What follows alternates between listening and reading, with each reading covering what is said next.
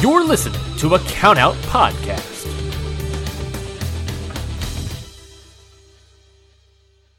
Say goodbye to your credit card rewards. Greedy corporate mega stores, led by Walmart and Target, are pushing for a law in Congress to take away your hard earned cash back and travel points to line their pockets. The Durbin Marshall credit card bill would enact harmful credit card routing mandates that would end credit card rewards as we know it. If you love your credit card rewards, tell your lawmakers hands off my rewards. Tell them to oppose the Durbin Marshall credit card bill.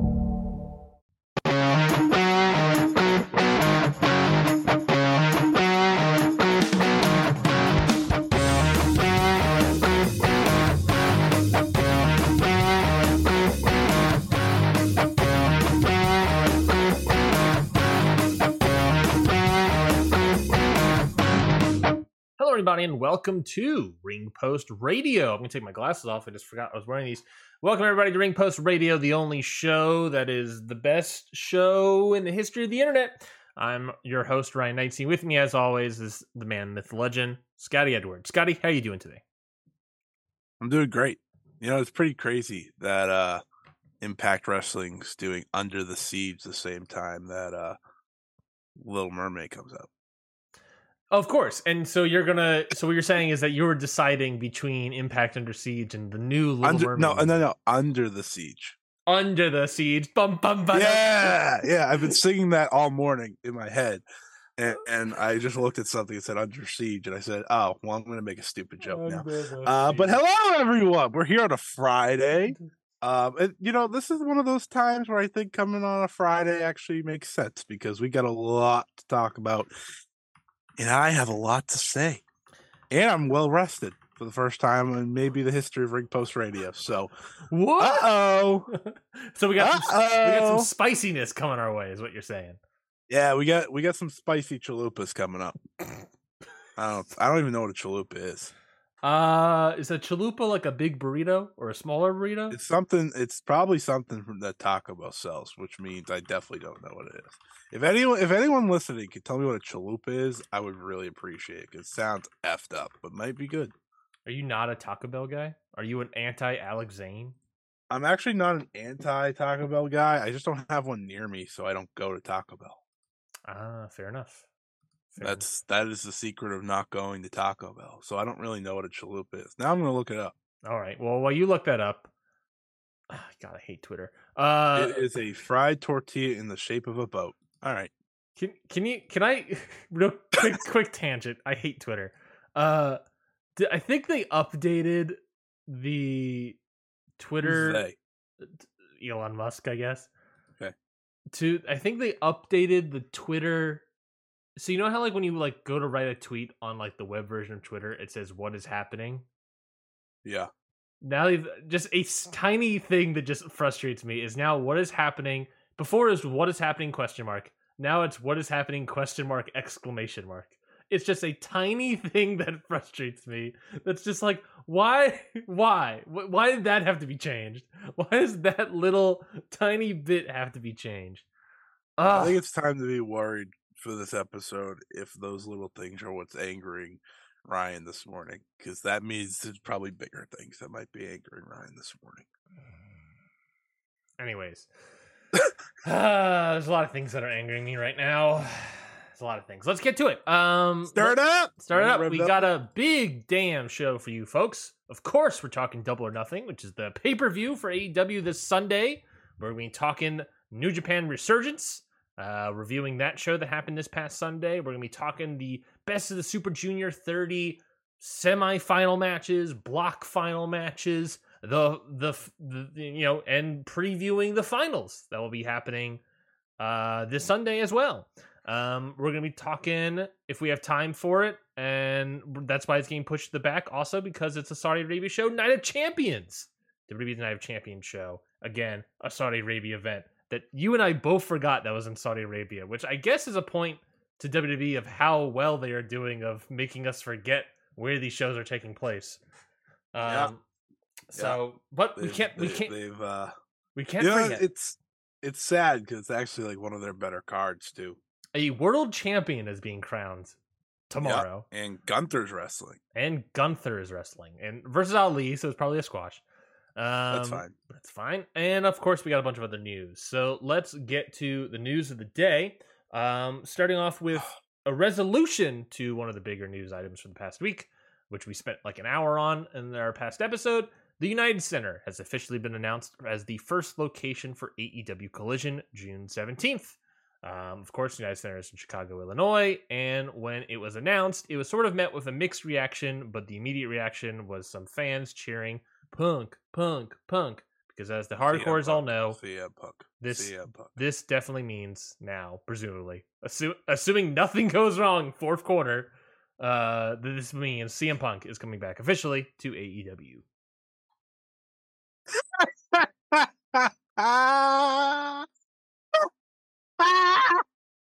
Months ago, he was coming back. And, You know, I don't know if people wanted to believe me or not, but it's happened. It's happened. It's here. And you know, you know what I said to someone this week? It's nice to be a fan of both CM Punk and the Elite, because then that way you can just enjoy AEW for all its glory. And that's what I am. I'm a fan of CM Punk and the Elite. And you know what's good about CM Punk coming back? What's that? a lot of things. CM Punk's really good at the pro wrestling part of this whole aspect. I don't know if people forget that. Um let's just say exciting things are coming in the form of CM Punk in professional wrestling on Saturday nights on Collision. Also shout out Scorpio Sky and his uh funny return by just being in the in the graphic for Collision. I thought that was not in not the graphic, the uh pre like the little video for it. Yes, I noticed that as well. Scorpio like, Sky, "Oh!" not on the poster. Didn't make it to the poster. Uh, yeah, well, Oof. Uh, sorry, Scorp. Um, you know, uh, I'm excited to see Punk back in. I'm excited for Collision. Um, excited for Collision. excited for Collision. Um, yeah, I'm excited to see Punk wrestling again. Uh, I think that's good. I am very interested now, knowing that Punk is officially coming in, and that well, now knowing that Punk is officially coming in, quote unquote, unquote, I guess. Um, that uh, what that ticket sales will sort of look like too for Collision because they've not started out great. I am still intrigued why we're still terrible this upcoming Wednesday. I'm I'm still intrigued, um, or I'm still unsure why they didn't announce Punk and why they're why all this effort to make it a surprise. Obviously, the it was we learned that uh, the Punk surprise is more of Punk wanting to be it want it to be a surprise, as we have learned in the past week. Um, You're welcome, accidentally. accidentally, you're welcome. We got broke broke that news uh, accidentally uh, before anyone else. Um, that's fine. That's fine. We're a news outlet. Uh, sort of cite us. Um, yeah. So, uh, so that being the case, that Punk wants to be a surprise. I think that's an interesting tactic. Obviously, they're trying to sell out the United Center again with CM Punk, uh, and at least with the pre-sale is not anywhere close to a sellout. So, uh, you know, I don't think the expectations for it to be a sellout either. However, I think if they want it to be close to that and want the other days to have better stuff, and if you want to, I would say advertise a new TV show. I think they need to unveil CM Punk sooner rather than later, right, sooner than Collision. I I don't only think they have to do that. I think they need to unveil a card, yes, that's also very true. As you should for a wrestling show. Yeah. I think once when when is the I think when is the I think the actual sale goes on today? Today. Yeah. Yeah, today at ten. So maybe we'll get an actual card next week on Dynamite or something. To, they're gonna see what they're gonna see what the sale does and then announce another Sure. card later. Um, yeah, I will. I will say tickets are selling a lot better collision wise in the U.S. rather than Canada. Oh yeah, Canada's except for the final night of the Owen Hart tournament, which is like three thousand tickets sold already. There's like one Yeah. show in Canada, I think it's either like Regina or it's like Toronto or something that has like six hundred tickets sold. it's like Yeah. oof, that's Yeah, that's a isn't, big order. isn't that the funny thing though about all this is like I know people are gonna like specifically look at collision and be like, oh Punk's not a draw. No one's a fucking draw in this company right now. I just looked at the dynamite tickets for Wednesday. Yeah. You know, the show that follows up the big pay per view, the show that's probably gonna be really good. half the building's still on sale. Yeah.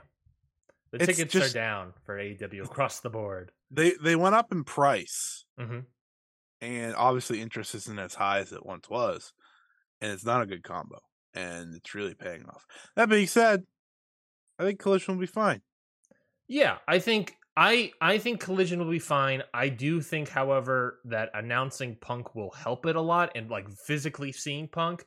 That I I I I hope I see Punk at the end of Double or Nothing. I think that would be a cool closer for the show, and I think that would help because I tweeted this out that I was like, I feel like it's weird not having Punk in any of the Collision advertising, not even until the first episode, because it like to me it'd be like a like running Dynamite without having Chris Jericho in uh, you know when Dynamite first started in 2019 it'd be like running Dynamite in 2019 without announcing Chris Jericho or without like you know him Right. being in any advertising special. Uh it just feels weird and stupid. Like I get doing it at first when it's like Rampage the second episode of Rampage and all this other stuff but now it's like when your company is cold right now ticket wise selling um you might have to throw out the big guns that's that's my only Yeah. thought And, and I've tossed out for that reason the idea of him showing up at Double or Nothing rather than because that that as a initial surprise may be good enough, and then all right, now you're gonna have to wait to see CM Punk on Collision. Yeah. um, I think that's always a possibility. I'm nervous about the Canada dates for all the shows. Yeah. truthfully, not just uh, uh, except for Forbidden Door, um, obviously, because like the Dynamite tickets, which have obviously been on sale longer, um, there's still there's still a lot. I know for a lot of these shows, they're not opening up the um bleachers, like you know the the top sections for a lot of these shows right now, um, and obviously that's on purpose. Um, but if you look at the tickets for like any of the Dynamite shows that are the same week, obviously, none of it's good. It's all bad. It's all bad. And I think as a collective, a collective mindset as an AEW fan, you want them all to be good. This shouldn't just be a. And I know it's going to be Collision versus Dynamite for the foreseeable future, but this should be a AEW trying to get hot again mindset. That's what they need to do. Um, and I think someone made a great point on Twitter this week. This week's Dynamite episode really did feel like we're already on the we're rather rather than building for double or nothing, we're building for collision, uh Forbidden Door all in. They're real key events rather than this pay-per-view. This pay-per-view well, I'm sure it'll be great because AEW pay-per-views are more often than not great than not they do feel like they're just trying to build to the next thing rather than care about these other things. And I and the last thing I'll say is I would have I know why they didn't do it, but if had collision maybe started around all in time, boy, wouldn't wouldn't it have been better if, you know, you could have done the shows around Europe rather than Canada. Just a hotter all market sold out. presumably a hotter market Yeah. I think they would have been a lot better there. or just run dynamite in the states and collision in europe for a little bit and then and then bring it back Yeah, just have the two sets over. Yeah, why not? set. Yeah, uh yeah, I think it's all I think it's all going to be interesting. Well, speaking of trying to like boost, you know, the numbers here a little bit, make everything more exciting and more hot, uh AEW have signed arguably the tag team of the year. Uh I for me, tag team of last year. Hell, I'll say it. The best tag team in the world today. I would agree. Uh, at least one of them's injured, but that's besides the point. Uh. Aussie Open, uh, Kyle Fletcher and Mark Davis have signed with AEW. There was a report an hour before by Fightful saying that WWE and AEW were interested in them. Uh, and then it got, and then AEW scooped that out from them. So Fightful does this like a lot. They'll like say like there's a heavy, you know, there's a heavy chance this person returns or this person's gonna sign, and then within a day it's it Yeah. happens. It's like, oh, so you're just giving us a heads up. You're doing the uh wink wink nudge nudge Mhm. without saying it, and I get that. it's Um, it's AEW giving them the scoop to uh hey, to- don't yeah, don't spoil it. Just let the people know. Like keep an eye out. Um. Uh. What was I to say about this? Uh. It, uh. Obviously, they have signed to it. They are. They weren't signed to New Japan. Um, a lot of people were sort of upset that they're not upset that AEW is signing Aussie Open. You know, they come, they would say most people would say that's completely fair. I would say it's completely fair.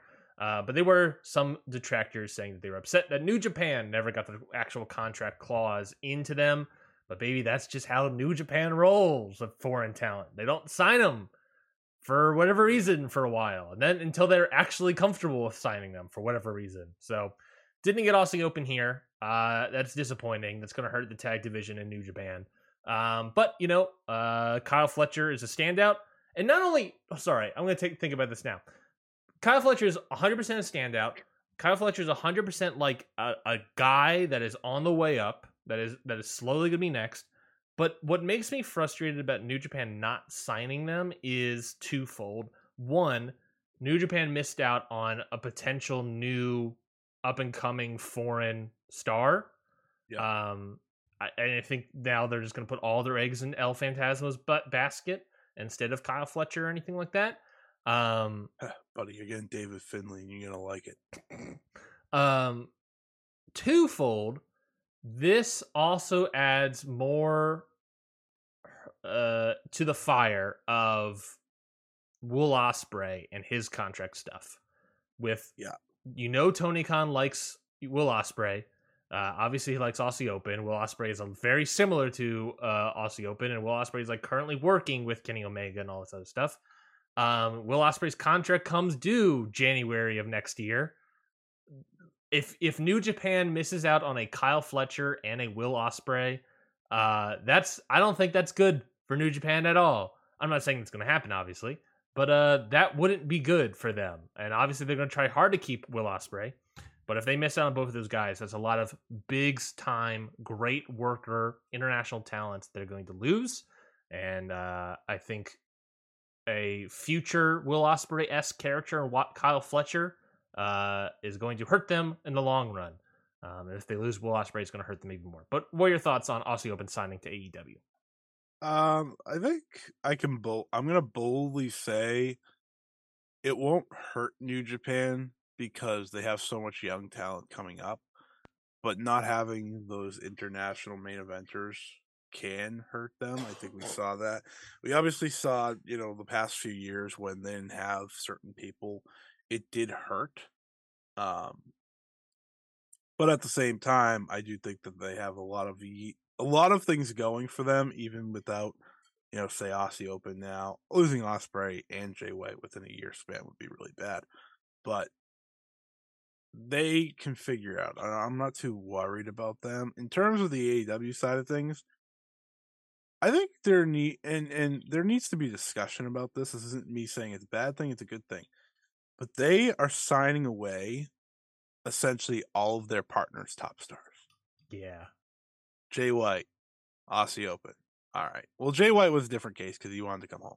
He not not home, but he he wanted to come to the states Mhm. exclusively. But all right, so Uh-huh. those two: Roosh, Bandido, Roosh, Bandido, soon to be Vikingo, I'm sure. Dragon All Lee right. was probably scoped out by AEW, but WWE got him first. Konosuke Takeshita, Yuka Sakazaki. The list goes on and on. Every connection they have, they take the top stars.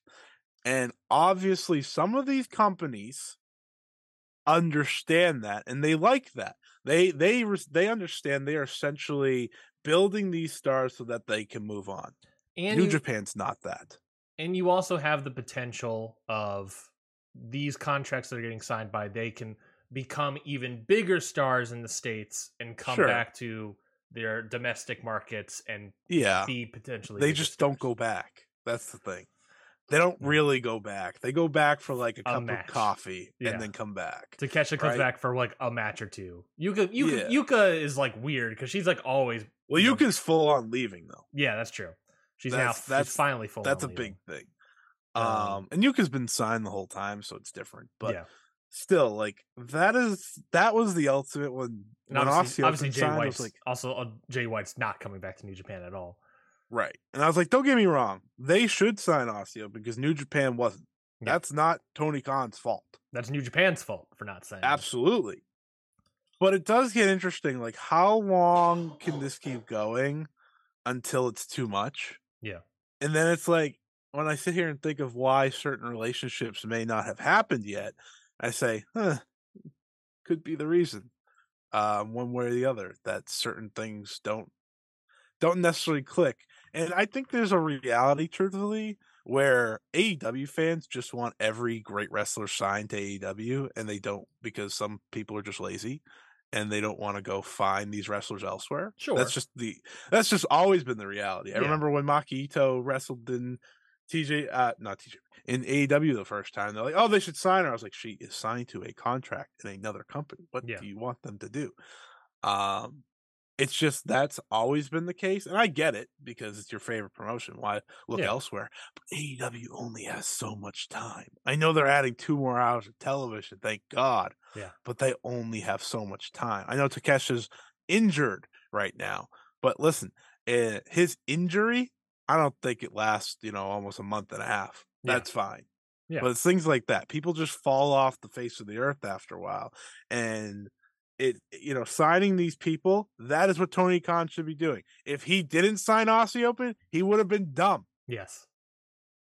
But that was my over my overarching like thought. I was like, ah, this is happening a lot now.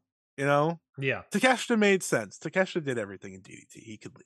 Yeah. Um, Yuka Sakazaki did everything TJ Patelia. She could leave, but but still, you're signing these people away. It's like I feel like that hurts a relationship eventually. Because I don't know how much Aussie Open will continue in New Japan. They could, um, a decent amount, but They've at least hinted towards that with uh Yes. with resurgence. maybe maybe I'm sour that you know Kyle Fletcher is not gonna you know be a big star in New Japan too. Missing out on that G1 climax Kyle Fletcher run. Devastated, Yeah. devastated. Um, but you know, I, I am excited to see Kyle Fletcher in AEW. I'm excited to see Aussie Open there. Uh, I hope they go back to New Japan because they were fantastic in New Japan. I- I guess my last thing is if AEW showed more willingness to like share talent for the big tournaments, I wouldn't care as much. yes, you're. But you're- all I get is Lance Archer yes, and Wheeler Yuta. the idea that when they they'll sign some of your top stars to uh you know to them international contracts Sure. to AEW to the United States. Yeah. And then when they're like, okay, cool, here's some people. Um Lance Archer, great, okay. You know Kenny Omega's work in uh, New Japan, but that's you know seems more Kenny Omega's Two dates a couple dates. Uh um hasn't been back. AAA, you're a bit, you're a partner right now. AAA, who do you want? Uh, QT Marshall, you want him? Um, oof. Uh, what else we got? What else we got? Um, it's so funny to me because like they claim that they need these people. They don't need these people. Half of them aren't on TV. I, and more of them could be going out there. I don't see why not. I don't know. Like I understand why Bryan Danielson's not going to the G1. I get that. yeah, His body probably can't handle it either. Truthfully, at this point. I don't care. I would love to see it still, but go on. Right. But I understand why you're not sending him. Yeah. But you could send Swerve, you could send Keith Lee, you could send you could send Ricky Starks, you could send you could send Jay White. You can send all these people that you don't use. You could pretty much send half the Blackjack Battle Royal. I mean, that's probably true. that's probably true. A little Ah. angry. A little angry about that. But you know what? Forbidden Door season. Maybe things can change. Who knows? We'll find out after. uh, when they sign Nothing. Ospreay away, that could be a limit. Uh, Nick Khan spoke uh, on a podcast, I think it was the other day, uh, about the WWE TV rights uh, sort of potentials. This whole sort of bit with Nick Khan, I thought, by the way, I'll go into with the things he talked about it, but it felt like a lot of throwing spaghetti at the wall of just like throwing out whatever ideas might stick. Just saying. So who, who would ever do that? uh, among the ideas talked about was that he said that they would be open to moving Raw off of Monday and that they would also be open to add a third hour to SmackDown. Obviously, both of these moves will need to come at the right price. He also talked about potential changes to NXT with the idea of building up ratings and being able to eventually get stronger renewal rights for the product to the point of marketing again as a third major brand instead of developmental. He also said that considering making the third hour Raw more adult oriented, and that they might go back to the old strategy of NXT having a higher level of star power on the show, using more experienced talent from Raw and SmackDown, and no longer considering it a developmental show, as I said before. He also noted that he they can move SmackDown off of Fridays. Uh, so yeah, he's talking about changing up the third hour of Raw, moving Raw off of Monday, moving SmackDown off of Friday, uh, moving to maybe moving Tuesday around, making NXT a third brand. I think I also read somewhere that he mentioned adding a whole other show. There's talks of like wanting to do a lucha libre show. At this point, yeah, it should be it should be noted. At this point, negotiations are still legally exclusive for NBCU for Raw.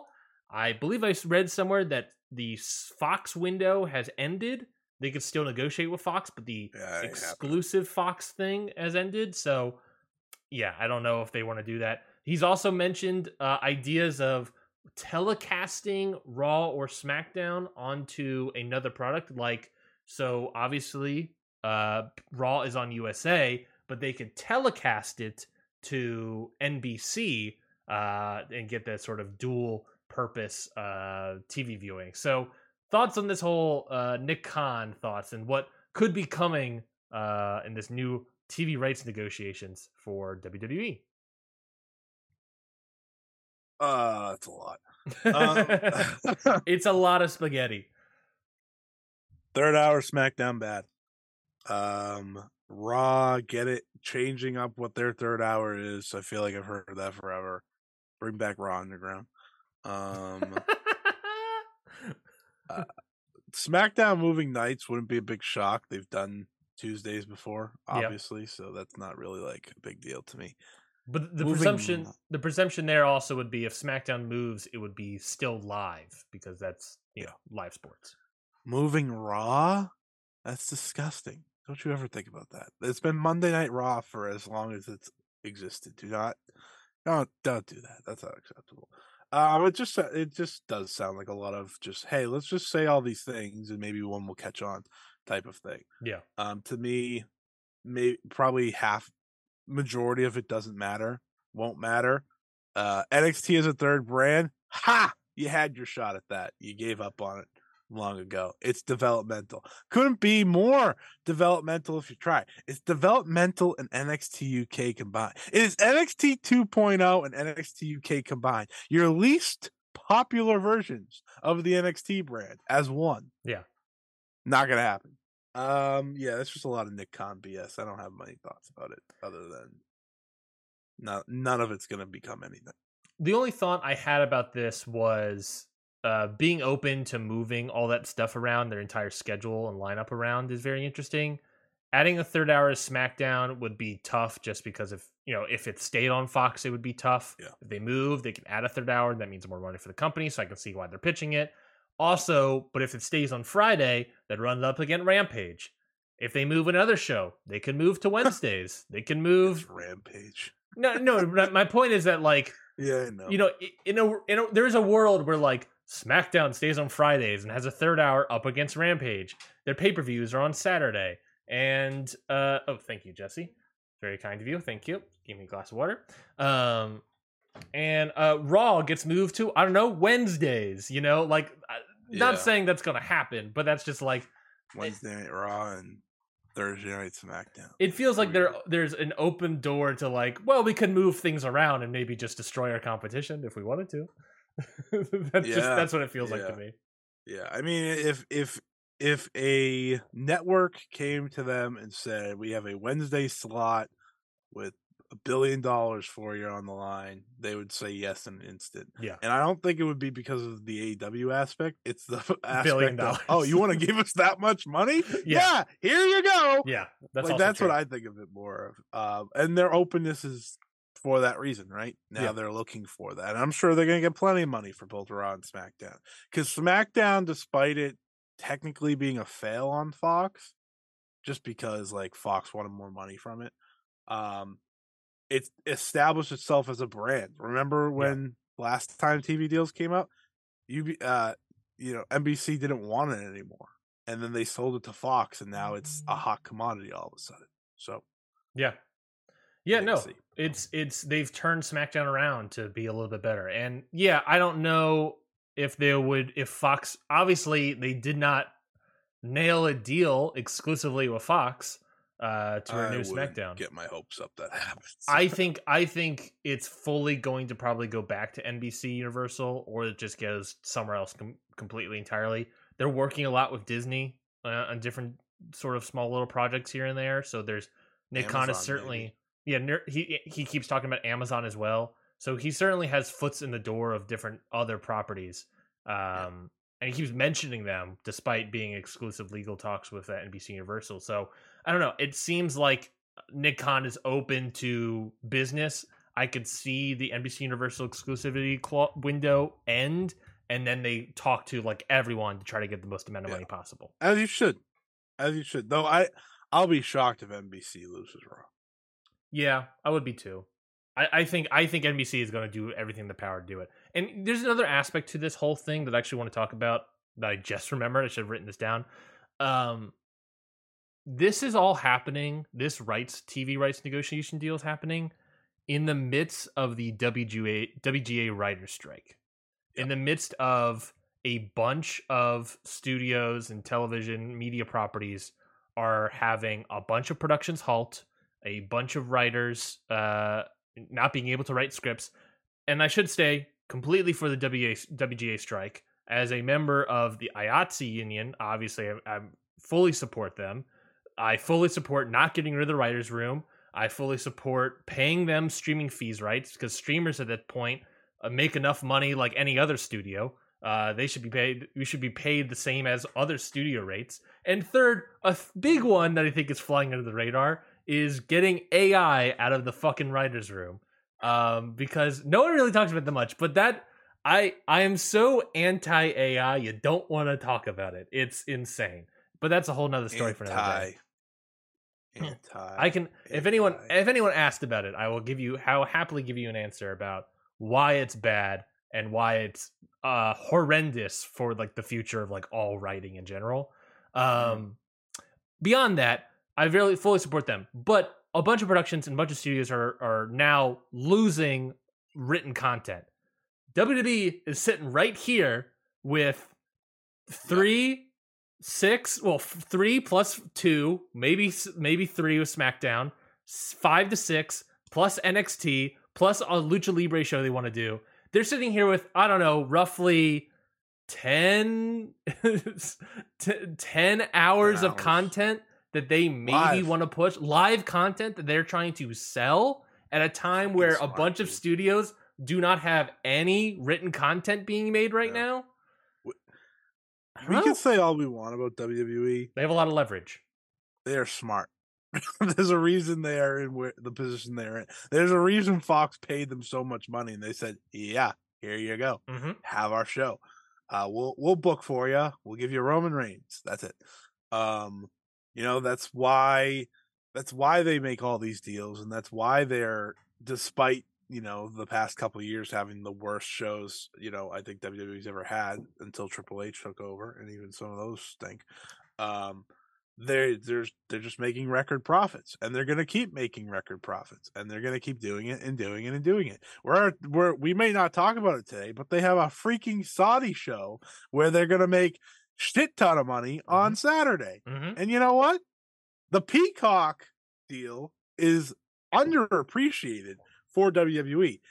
They have more eyes on their product than ever because of that streaming service. Yeah, I know not all however million are watching it, Yeah, but it's a lot more than they were watching on the network. a lot more potential eyes.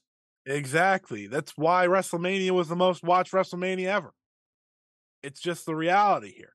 Because when you go on to Peacock, if you go onto the app, if a WWE live show is happening on that service, it Mhm. is the top presented thing. Yep. They know what they're doing. It's smart all around. I got to give them credit where credit's due. I may not love all their business tactics, but damn it, 10 hours of potential live television per week? Yeah, that's going to make them bank because live content is the best content right now. hmm Especially right now, where they're now have a bunch of money and they can just funnel it into WWE. I am, well, you know, with the whole collision thing, there was that report uh, on the media call of like, oh yeah, it's not really a new deal. We didn't get extended. I'm like sitting here like, how did you not figure out a new deal? How did you not extend the contract? Now's the Yeah. time, you know? Yeah. Like you got it like being loyal to to Turner, I think is a dumb idea because now is the time. Uh, uh, you know, we don't know about their one year uh contract being extended or whatever, the one year option. But it's like now's the time to sell your product. Yeah. WWE's at the has stumbled into the perfect time where they have the most amount of leverage. We we're watching the only TV shows. We're covering the only TV shows, right? That don't have to worry about the the strike. Yeah. That's what we're doing. Like I know it's like more sports like because you know it's live and it's live in ring competition, but of course. This is the only TV show on TV that doesn't have to worry about this. Yeah. Well, both of them. Yeah. And they should be taking advantage of that in every single way. in 52 forward. weeks out of the year. You know? Yeah. Yeah. We'll see what happens. We'll see what happens. Uh speaking of we'll seeing what happens, uh this Sunday is the double or nothing show for AEW. Their pay-per-view coming out of Las Vegas at the T-Mobile Arena. Um the lineup is pretty much set. There'll probably be more matches announced, probably one more match announced. Dave projects one more match being announced on Rampage tonight, tomorrow. I don't know. Um, but we got a basic card here for Double or Nothing. So you ready to preview this bad boy, Scotty? Yeah, I'm already gonna say that I hate. I hate that there's no zero hour. I hate it. Well, I no like zero hour announced yet, that- right? There's presumably going to be one, right? Well, I know there's gonna be. um Is it House of Black and the Acclaimed? I think. Yeah, that's the that that's the match that Dave is is saying happens and pick which you know happens in makes sense. They've been building to that. Um, Mhm. for they've been building up the acclaim for that. I wouldn't say they've been building the story to it, but who the hell cares? Just trio belt. Yeah. Um. But yeah, uh, I, I think it's at least interesting, kind of where we're going here. Mhm. Um, but let's talk about the show. Yeah, let's talk about this bad boy. So the first mas- match uh, on this little docket here: Chris Jericho versus Adam Cole in an unsanctioned match with, of course, it has here special enforcer, but I was told it was in Adam It Cole's corner. Well, it says special enforcer in the graphic. yeah, that that I but I thought he was in his corner, but it doesn't matter. Special enforcer Sabu, who showed up on Uh, Dynamite this past Wednesday, homicidal, suicidal, genocidal. So when when Adam Cole was talking about this on Dynamite the other day, Mhm. when he was saying from Las Vegas stuff like that, I was like, oh, it's just gonna be Mike Tyson again. Mike Tyson's not from Vegas, but he fought in Vegas enough that they could have just lied and said he's from Vegas. Yeah. Um, I thought it was gonna be. I thought it was gonna be Jon homi- Moxley. Jon Moxley again shows up. Then when he said homicidal, I was like, oh, oh dear God. um, I, I, I want to say that I think this has been the second best built match on this show. Yes, I firmly believe that. I think underratedly built well. I think Yeah. I think it started kind of wonky and it really took off with that Britt angle. Yeah, and and right the Rod the Roddy match I think was a good way to continue building it. And well, I think Adam Cole was a little shaky this past week. Like uh, you know, he just His stumbled promos. over his words once or twice, Mhm. which happens. That's just wrestling. Um, this this story has been built that I'm actually interested in watching. That being said, this needs to be it. We don't continue the Chris Jericho feud till the next pay per view, not Forbidden Door because that's not happening. And I think that's hopefully our out here is that because Forbidden Door is next, I don't have to worry about this story continuing. Yeah. Um, I'd have Adam Cole feels like he's destined for the big title match with MJF, That's the rumor as well. Whether it's all in or all out, or All in or all out or Forbidden all Door. I don't know. out. It won't be full gear. It'll be either all in or all out. I think so. I think he needs to win here. Fyter Fest. Um, a Road Rager maybe. Funny Uh, if you think MJF's gonna wrestle those. Yeah. Um yeah, I mean, yeah, main event of all in. That doesn't All sound- out. I think it would be all out. I think it would be all out as well. It doesn't sound like it doesn't sound like a and maybe I don't think I don't think they even have the world title defended on all. I agree. And I also think well, I mean, it doesn't matter because you've already sold the building out, but like I don't know. After after this past storyline with MJF and uh, the ticket sales for Collision with MJF currently on top as announced. You know. I don't think his ticket sales and star power are quite as we uh, what we would all agree uh, them being. Um, but yeah, I think this match, Chris Jericho versus Adam Cole, I think I'm very excited for it. Uh, Adam Cole's uh, unsanctioned brawling matches stuff in NXT were always pretty good. At a certain point, they would get self indulgent, but I don't think uh, Chris Jericho will allow Adam Cole's self indulgence to show out because Chris Jericho has to get his self indulgence in. So beyond that, um, uh, I'm excited. I'm excited to see Sabu just throw a chair at Chris Jericho's head because uh, you know that's going to happen. And yeah, I think it should be gnarly. I think it should be a gnarly bout. Um, I yeah, I I can fully expect maybe Chris Jericho getting handcuffed to the rope and Sabu throwing a chair at Chris Jericho's head, and that's that'll be the finish or something. I don't know. Yeah. Um, but I'm Adam Cole needs to win. Hundred percent. Adam Cole definitely. This is his big feud coming back from a years long injury. Uh, this should 100% be an, a slam dunk Adam Cole win, unless they're continuing the feud for whatever reason. But they, I don't think they should. That's why I. That's why I need Adam Cole to win, so we're not continuing the feud. Uh, next up, isn't, isn't the Hart, ter- the Owen Hart ceremony on this show? Ceremony? Like opening ceremonies, yeah. Like didn't didn't they announce an opening ceremony? I'm I like I'm a hundred percent sure they did. I know I have no clue what they're even talking about. Maybe. All right. Maybe that could make sense because the idea. I got it. I got it right here. The announcement was first made by Tony Khan in the April 26th episode. Khan revealed the opening ceremonies of the tournament will take place at the Double or Nothing mm. pay per view. Now, what does that so mean? What does opening ceremony? They'll announce who's in it. Okay. Okay. That's interesting. that's interesting. That's, that's that has to probably be it. But yeah, so that's something to look forward to. I just I just want because they haven't said it since then.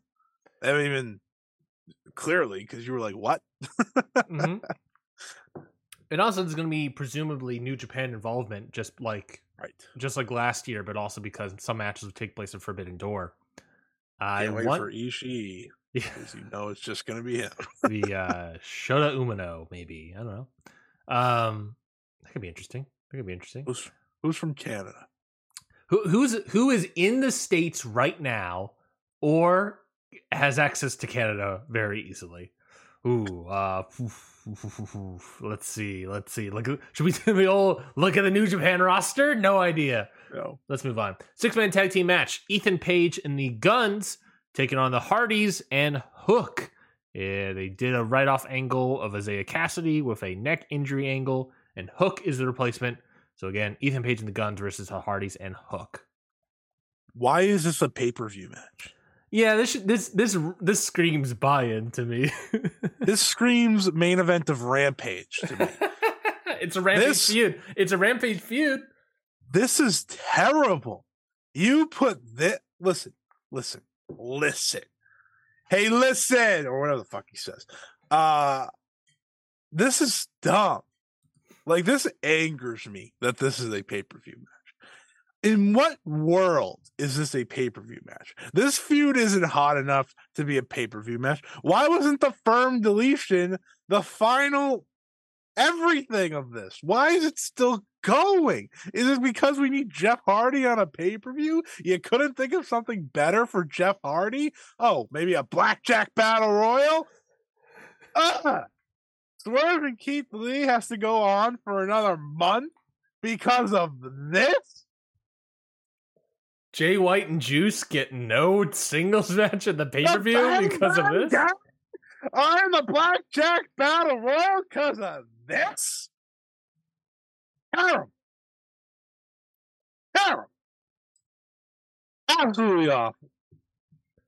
I think the match can be redeemed if the guns come out to 50 Cent again.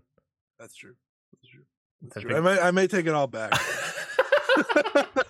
uh, that's all I have about the match. I, uh, I, had I had to rant because I'm gonna I was gonna save it for the Blackjack Battle Royal, but I well this this was a perfect opportunity. Let's let's roll right into it with the next match I have here. Not the Blackjack Battle Royal yet. We'll save that for later. Instead, we'll talk about the AEW TBS title match: ah! Jade Cargill versus Taya Valkyrie. Taya Valkyrie's bad. Yeah, she's. I watched that match with. Lady Frost was rough. and it and it wasn't. like Lady and I thought I like Lady Frost too, and I think Lady Frost did okay in it. But I thought She- Taya was was Taya was bringing the match down. If you watch that, if you were a first time viewer and you watched that match from the entrances till the end, you would have thought Lady Frost was the signed yeah, competitor, Mhm. not Taya Valkyrie. Mhm. Woof. that was bad. And some people are saying that Taya Valkyrie should beat Jade Cargill. We've waited this long. Why don't we just keep waiting? At this point, I don't want to see Taya Valkyrie as champion. Are you kidding me? Just put if, if we're just gonna toss the title on someone to get it off of Jade, Taya Valkyrie is probably at the bottom of my list for that.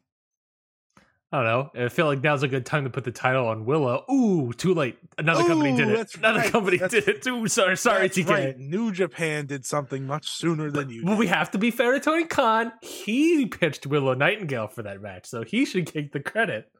I like how people like he pitched her for the Mercedes match. I was like, no. They asked him, "Do you have a competitor we can put in this tournament?" And he said Willow. And they just happened to book her till the main event because In a, that's what was obvious. in a match that she was going to lose. yeah, yeah. But, oh yeah, let's give Tony Khan the looked at credit here. Tony Khan looked at the roster, and no, yeah, and you're saying like people are saying Tony Khan said this on the media call that he pitched Willow and that he should be getting some credit here. No, because he looked at his roster and said, "Who is someone that can believably win their first match and then lose to Mercedes Moné?" And I'm gonna be okay with it. He did not pitch. That's the most important part. Yeah. yeah.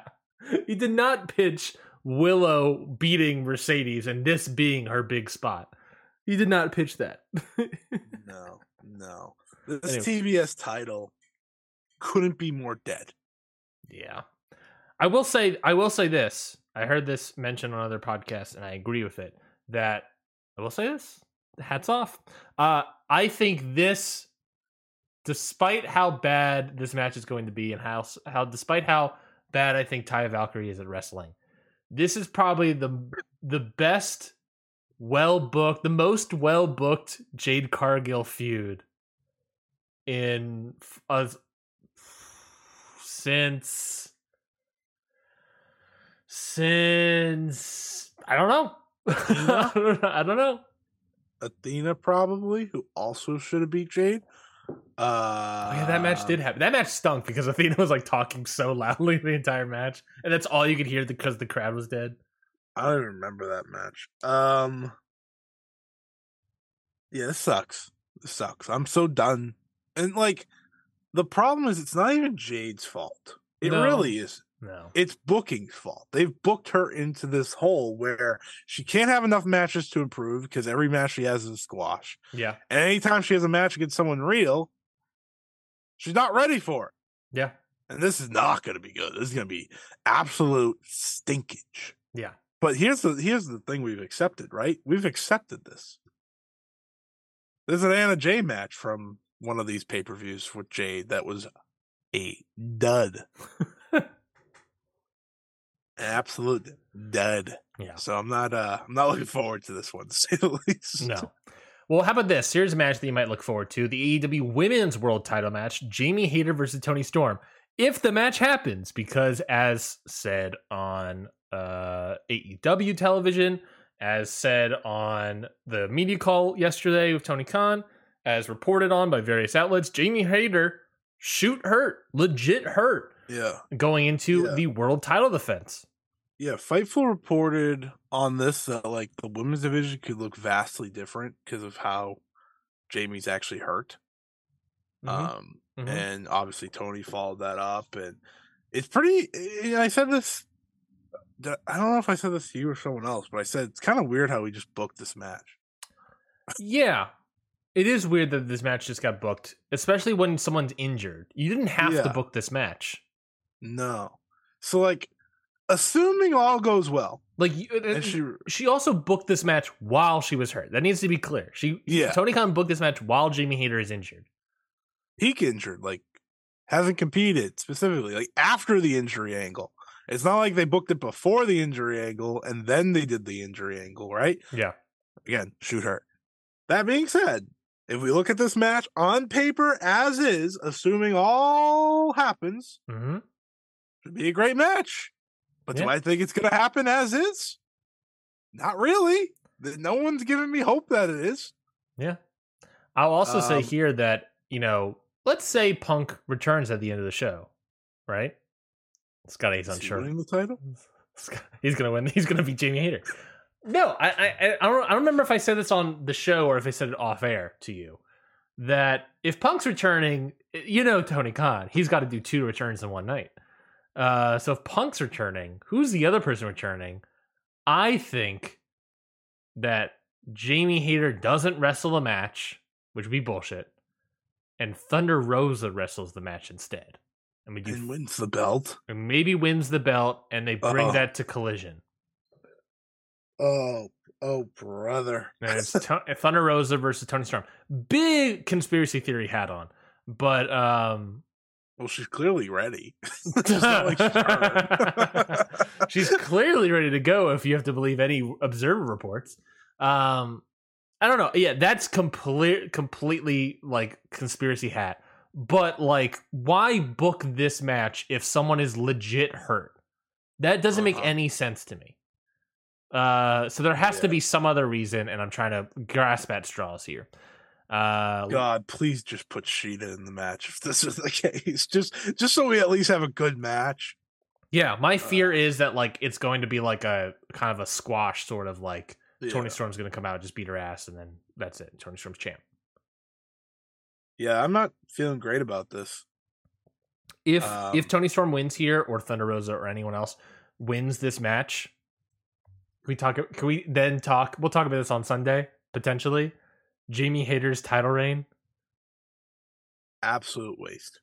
absolute waste. What? what a- Absolute letdown for someone who it's not again, it's not even her fault. no, she got It's injured. I mean, that's that's that's No, but not even the injury. She's been in the fucking outcast rivalry for months. which is Britt's feud. But we'll talk about this. We'll probably save this for Sunday. So I'm going to save that feud, that discussion, probably on patreon.com forward slash count out pod um, for the $1 tier or the $5 tier or both. Uh, I'll whatever what, subscribe to the Patreon and you'll be able to hear our live thoughts of this double or nothing. I'm doing it now because we're going to spin that thought. I'm suspecting that Jamie Hayter is not going to hold the title after this, but we'll see. We'll see. kind of funny if she did. I would love if she did. I don't know if she will. Uh, next match. Let's go back to Angry Scotty. This this is the company, mind you. This is the company where a guy said if they could help us regarding stardom in their women's division. This is the man that said, "Oh, if they could help us." What do you mean if they could help you? You're booking Taya Valkyrie in pay-per-view matches. You're booking Jay Cargill who can't wrestle more than 5 minutes. That's not her fault. You're you're booking an injured champion against Toni Storm just so that it all doesn't matter. And you have your main story in the women's division not even being about the world champion. Like you said, it's about Britt. What you have to remember, Scotty, is that Tony Khan contacted Rocky Romero, and uh, yes, to get to stardom. Yes, because Rocky Romero is the source. Absolutely. Rocky Romero is probably like, uh huh, uh huh. Rocky Romero. Rocky Romero has two phones: his New Japan phone and his Stardom phone. When he picks up the Oh, Stardom yeah. phone, he puts Oh, on a fedora. Oh yeah, I'm sure. I'm sure Rocky. Romero. Listen, the question being asked was very smart because Forbidden Door is right around the corner. Mm-hmm. But oh my god, if you heard, listened to that and thought anything other than, yeah, this isn't. This is the only way Stardom and AEW work together is if New Japan slash Bushiroad forces one of them over. Yeah. That's it. Yeah, You're gonna get m- money though, so yeah. Well, we were going to. We'll have to. We still don't know anything about this ankle injury or how bad. now is. you're not. Yeah, Now now now you're probably not for at least a while. She signed a New Japan contract. Yeah. So Um, AEW International Title, 21 man battle, uh, blackjack battle royal. We don't necessarily know if it's going to be like a casino battle royal where it's like, hey, people come out and waves or whatever, or if it all Sure going to hope start at once. But yeah, so the competitors are here, of course. Orange Cassidy defending his title in a battle royal against the following people: Dustin Rhodes, Trent Beretta, Chuck Taylor, The Blade, Brian Cage, Ari Daivari, Tony Nese, Penta El Zero Miedo, Rey Fenix, Juice Robinson, Big Bill, Swerve Strickland, Keith Lee, Ricky Starks, Kip Sabian, Jay Whiteo, Bandido, Lee Moriarty, Commander, and The Butcher. I don't listen. I don't like battle royals at this point anymore. I just don't. I think AEW battle royals for the most part are bad. But if you really wanted to just get everyone on the card, why didn't you make this the zero hour and then just give Orange Cassidy a normal ass match? If it was on the zero hour, you just that's just a battle royal. What, what's the what's you the could have had someone win that and then challenge Cassidy on the show. Ooh, and that could play into the story of Orange Cassidy doing, you know, having all these defenses and uh Yeah, and being super injured and stuff. yeah. and now the guy the guy he's just- facing worked early in the night, so it's a better match for Orange Cassidy. Yeah. Instead, we just combined it all into one and made a title match battle royal, which Orange Cassidy, Orange Cassidy's probably still gonna win. Yeah. Yeah, because Swerve and Keith Lee are not going to win unless they fight over the international title moving forward. Jay White, Bandido, not Jay White, Bandido, Jay White, Juice, and Starks are probably not going to win either unless they're fighting for the international title. I may. I mean, Big Bill, Brian Cage, Commander, Butcher, Blade, Truck, Chuck Taylor, Trent Beretta, Dustin, Tony Ari Daivari, Fenix, Penta. They're all not winning. Kip Sabian's not winning. The only people I can see, the only other person I could see legitimately maybe winning on this is Bandido. I don't think that's happening. I think it's Orange Cassidy. Orange Cassidy's, you know, record long reign that people have loved ending in a battle royal would be the funniest thing of Yeah. all time. Yeah, yeah. That being said, it should not happen. Should not happen. I am very upset that this is the pay per view match. Yeah. Now, it should be said, we've just sort of complained about like four matches in a row. Probably still gonna be good.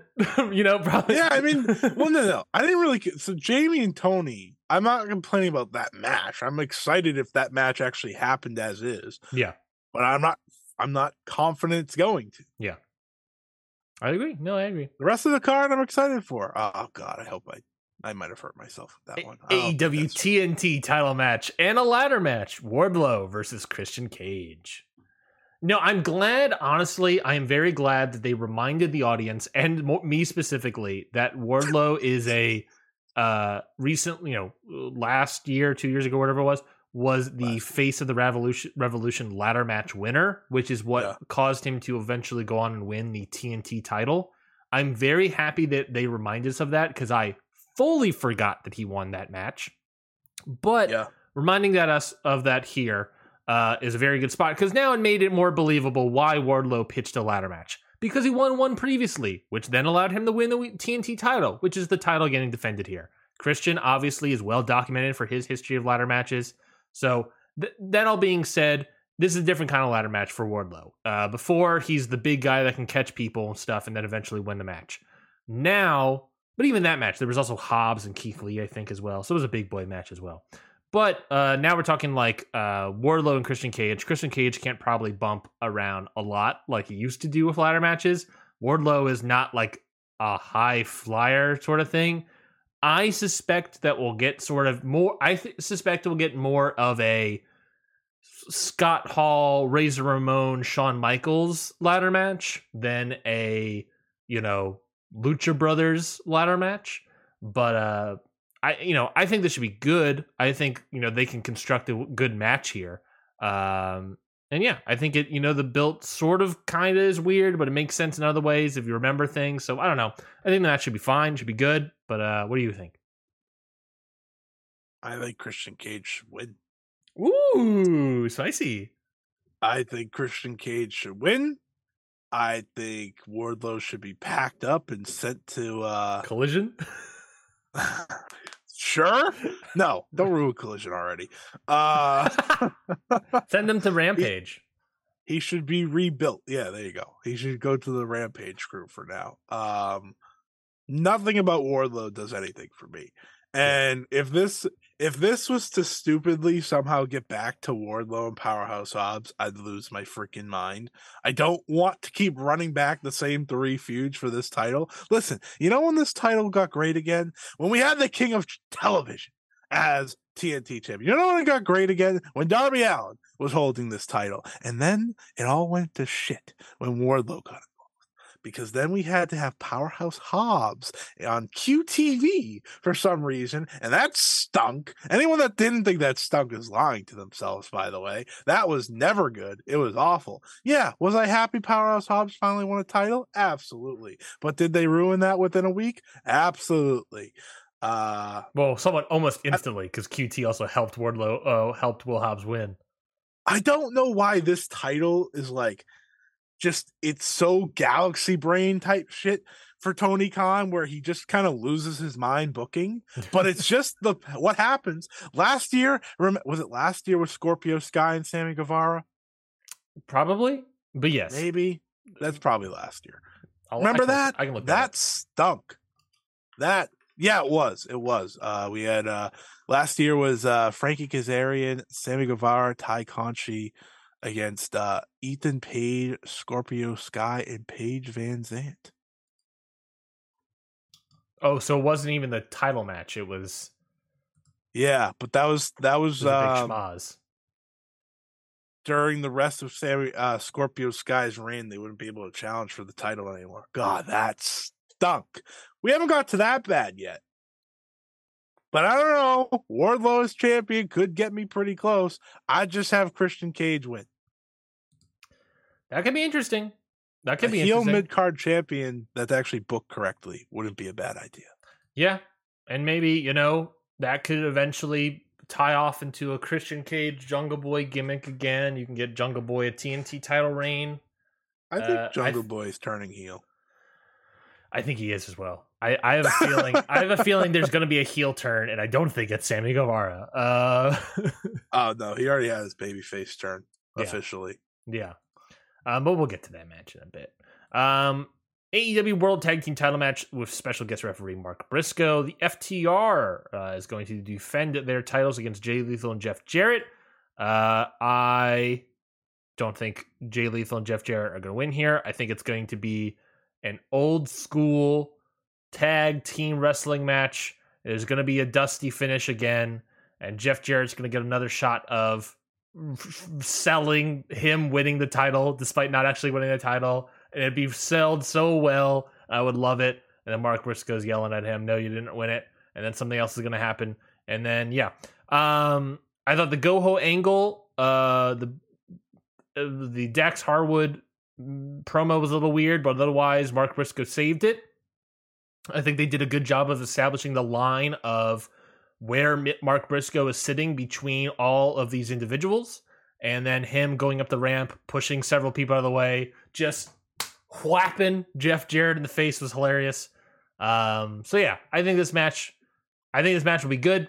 I don't expect FTR to lose here, uh, and I don't know. I don't think they're gonna turn Mark Briscoe heel.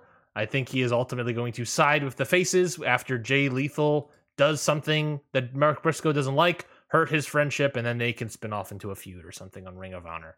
What do you think about this match? People are gonna think I hate AEW by the end of this preview. Why is this a pay per view match? I've seen Jeff Jarrett and Jay Lethal challenge for these titles so many times. It's only been two just, times, right? Two or three? In like the past like four months. Yeah, like, that, that, part's true. that that yeah, part's probably like, true. Uh, I just it doesn't do much for me, but it, you know what? It, it is what it is. Um, I think the match will be good, and ultimately, I'm not buying this pay per view for these matches. I'm buying it for one specific match, so it almost doesn't matter. Um, I just hope that uh I hope that uh FTR is can you know get their heads back on straight because uh, I'm kind of getting sick of this uh this thing that they're doing. It's it's frustrating where it's like we're kind of we're kind of baby face, but we're also kind of heels because Dax can't shut up. Um, like I want to get away from that and just kind of get back to the FTR that was great last year, and that was it That's the FTR I like. I don't like this like meta mindset FTR.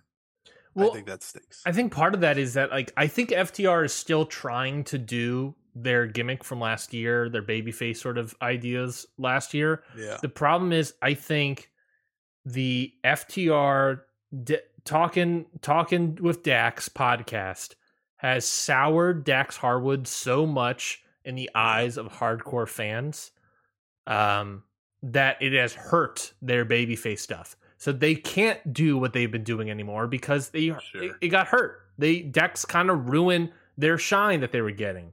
Um, now they need to do something else. They could turn heel here, but that would be turning Jeff Jarrett and Jay Lethal maybe face, and that would be dumb. Um, so yeah, I think they're just in a situation where they're gonna keep trying and make things good. Um, but ultimately they've soured a lot of uh soured a lot of stuff with the fans. Um, and until that is fixed, they're gonna be in this sort of limbo position. Sounds like a friend of theirs. Um, so I think they'll they'll figure it out. Maybe we'll see what happens with them. I've heard stuff about Collision where like some people are getting like gimmick changes and changing up the characters a little bit. Maybe that happens with FTR of Collision. Who knows? We'll find out this pay per view. Find out June seventeenth. Well, I know who should beat them. And they just signed. Yeah, yeah, yeah, yeah. I wouldn't wait that long either. yeah. I I'd book that for all in, all out, whatever one you prefer. you can do that all Forbidden day. Door easily if it depends on how I, long. I'm guessing Mark's not back by then. yeah, because that's what four weeks away at this point. Yeah, this will no. We're gonna get a House of Torture versus the champions. Remember? I would love that, honestly. That'd be fucking awesome. I want. I really want House of Torture on this year's Forbidden Door pay per view, just Yeah. because like the fans would boot, and it would work perfectly. Because I don't think people realize that the point of House of Torture is to be booed out of the building. yeah. I think it'd be pretty fun. You know what? You know what? FTR versus FTR versus. House of Yujiro. God, trying to work Yujiro. You know what? I legitimately think it should not be You Yujiro. like watching Jeff Jarrett? Well, that's what I was about to say. We should do Jeff Jarrett Jay Lethal versus Evil and Yujiro. we need to do that as a team. That for the tag, that for the tag titles. Now we're now we're cooking. Now we're cooking, baby. Oh, that's what we got to do. That's what we got to do for the tag titles. Oh man! And then it ends in a double DQ, and then no one wins the titles. Whoo! That should be good. That would be great. I would love. I would pay money for that. Tony Khan, Tony Khan. I would pay money for that. Uh, speaking about a match that people aren't necessarily paying money for, AEW World Title match. Oh, oh, ooh. MJF defending his title, of course, versus Sammy Guevara, Jack Perry, and Darby Allin. It's the four pillars in a four way for the AEW World title, and a feud that was built around the idea of I want to be the face of the company, kind of. I don't know. It's kind of been a. It's people have lambasted this feud the entire way. Um, so I don't know what more we can say about it beyond that. Hasn't been good. It's been I a lot of plenty about it, buddy. it's been a lot of promo time, and that makes MJF shine, but it did not make anyone else shine. It should have just been everyone wrestling, and we got some of that. And when they wrestled, it was good, but all the promo stuff has hurt them severely. Jack Perry looks less of a star than he did before. Even then, didn't look much to me. Sammy Guevara's flip flopping all over the place on the heel face dynamic. He has the promos of a baby face, the face of a heel. Uh, Darby Allin has looking, I think, has looked a little bit better coming out of it. Um, I think so too. I think his promos, like he showcased that, would come and look a little, a little bit better. Uh, and MJF, I think, has looked the same. Uh, so this match, as everyone's been saying, this match is going to kill it. This match is going to be fantastic. But this build has ultimately sucked the entire way through. it's time to accept that the MJF World Title Run has been kind of bad. Yeah, Not really that good. I, I, Everything besides the match, because it's really weird yeah, it, it has been really Um, weird. His because what MJF before the before the title reign was most known for was the non-ring stuff. Mhm. and and now we're sitting here and we're watching these feuds unfold. And and Cassidy Haynes of Bodyslam.net said that it's actually MJF that's been writing this feud. Yeah, which makes sense. It's a lot of promo it time. Absolutely makes sense. Um, and it's just like, what happened? How how did you go from being the guy on the mic that you know can build these epic stories, and maybe the match doesn't ultimately pay it off like we want to, to now it's being the other way around, where the match is, I think, elevating feuds to a better spot than people remember. The the Bryan Danielson feud wasn't all that good, but people walked away from that match absolutely adoring it, obviously, and it changed the way they looked at it and the way they looked at the feud. This has a chance to do that again because I do think the Fatal Four Way will be good. Mm-hmm. I think it'll be but great. I'm not. It'll be great. Yeah, I mean it's four great. Listen, as as many critiques as I may have for Sammy Guevara or Jack Perry, the one thing they do really well is the in ring stuff. Yeah, yeah, and I will say when the show on Wednesday when the show was happening and him and Darby were in the ring, MJF and Darby, I was like, why isn't this just the world title match? Yeah. This is the actual feud. The other two guys feel like they they stick out like sore thumbs. Like feel the energy with these two in the ring. There's something there, obviously. Mm-hmm. They could have worked to that headlock takeover, which they're obviously already working to now. Mm-hmm. They already have started to do that. And I'm just thinking in my head, why didn't they just go with this? I understand they want to do the four pillars four way. It's something that, you know, they've wanted to do. But two of the guys just weren't ready.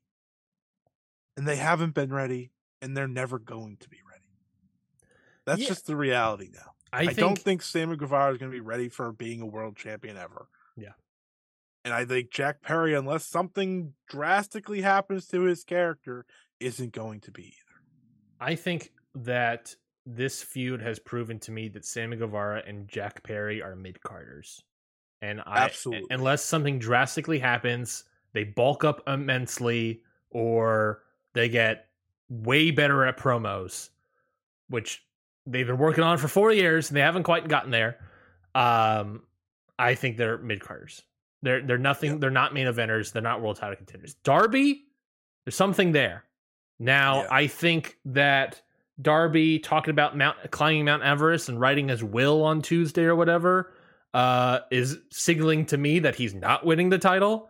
Um, but we'll see. But uh, I don't. I mean, I don't think MJF is losing here per se. but I think Darby is the only option to really win the title. I think that brings up an interesting point. Then let's think of the actual possibilities to take the title from MJF of in terms of uh, not not these guys. I think Darby is in that is in the ballpark to do it, but yeah. not in this match. Yeah, it would have to be a singles match. I wouldn't want MJF to lose the title to Fatal Four. Yeah, I think you can do that. Use this match to establish more story for a Darby yes. MJF match, where yes. they can eventually go on to All Out or what? Maybe because we also know that Adam Cole's around oh, the corner. Full Gear full gear. They can go on the full gear and have right. a world title match there. So, so to me, I think it's Adam Cole, babyface Adam Cole, obviously. Yeah. Darby and Hangman. I think that's all you have. I would say uh, as potential people. I would say Punk as well. Well, yeah, I guess. But yeah. I based off how the first two reigns went, I wouldn't probably put the title back on him.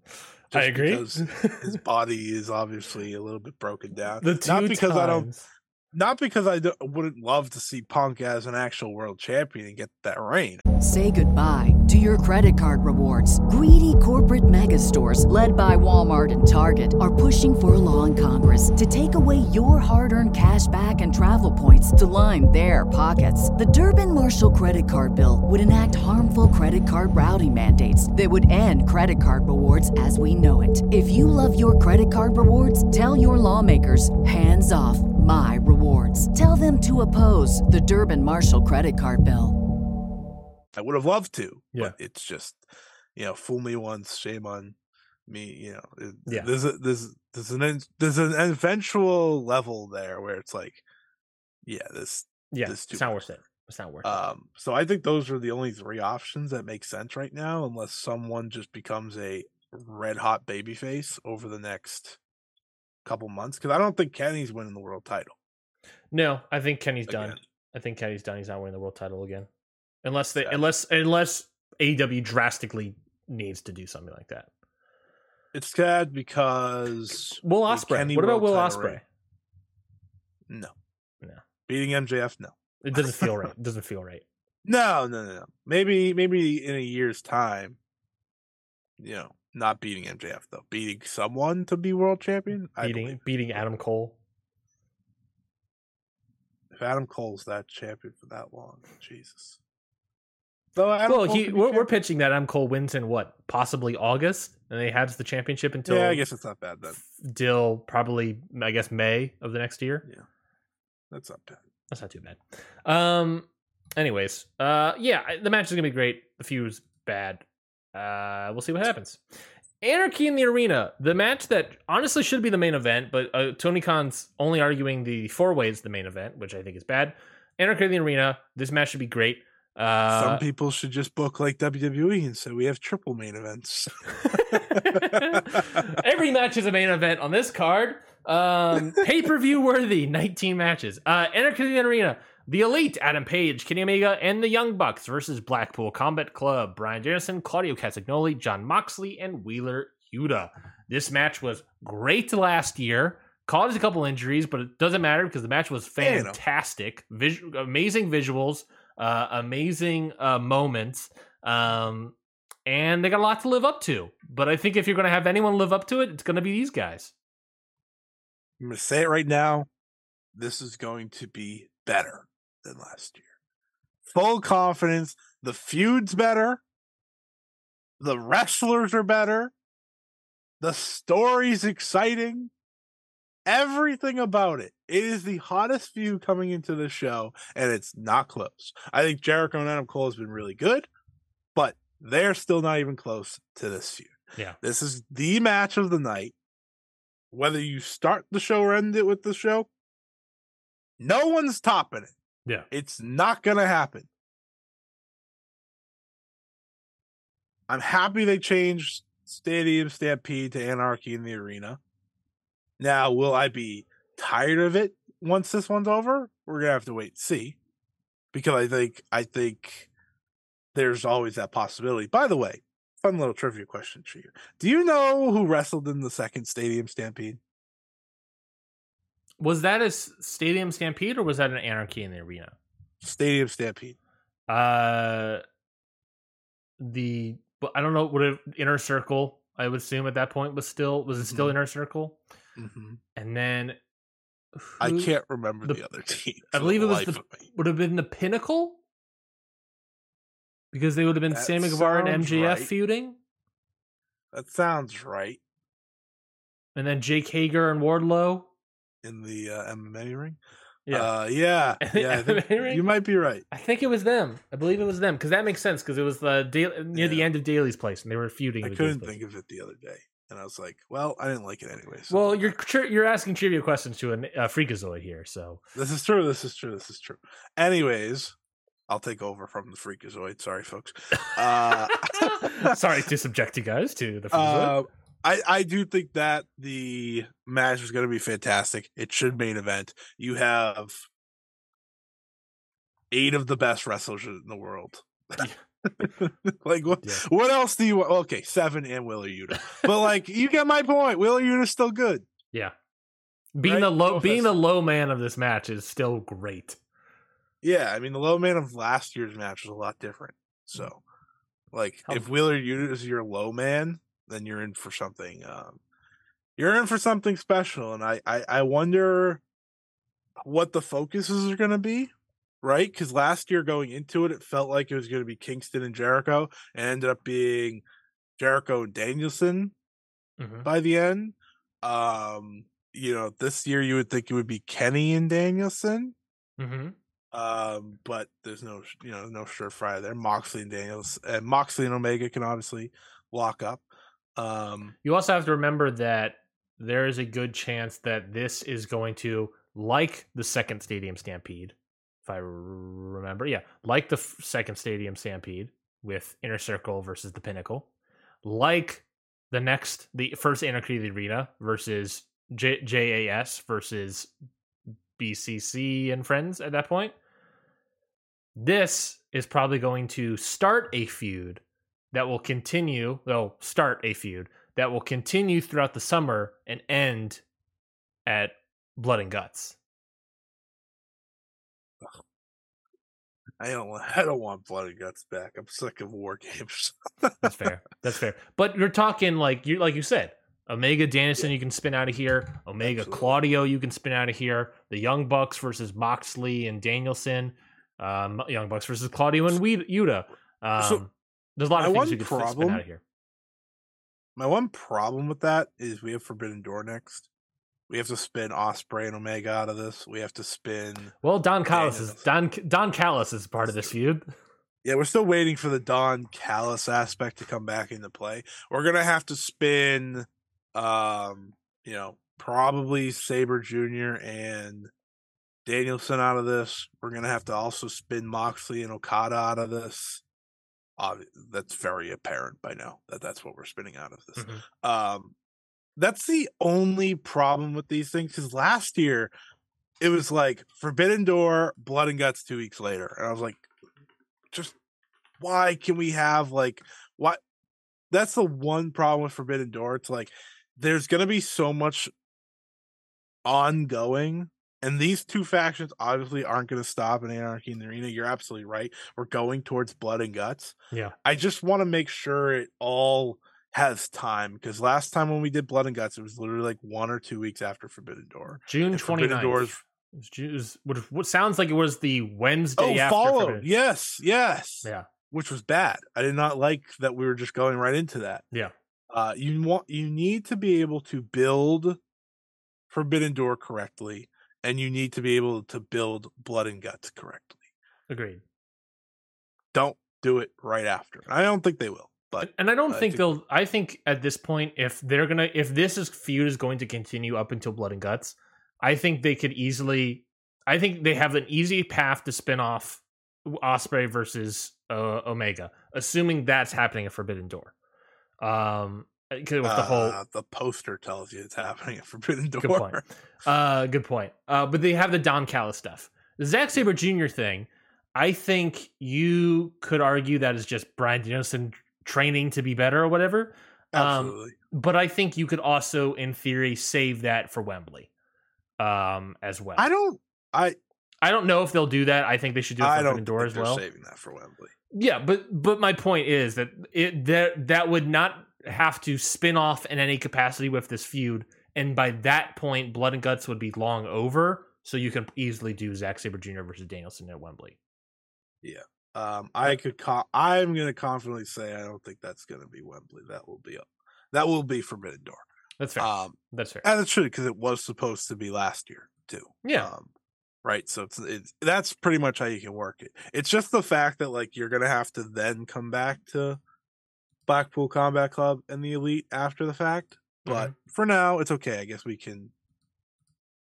I like the idea of just kind of pushing grievances aside for a second, and then maybe coming back to it.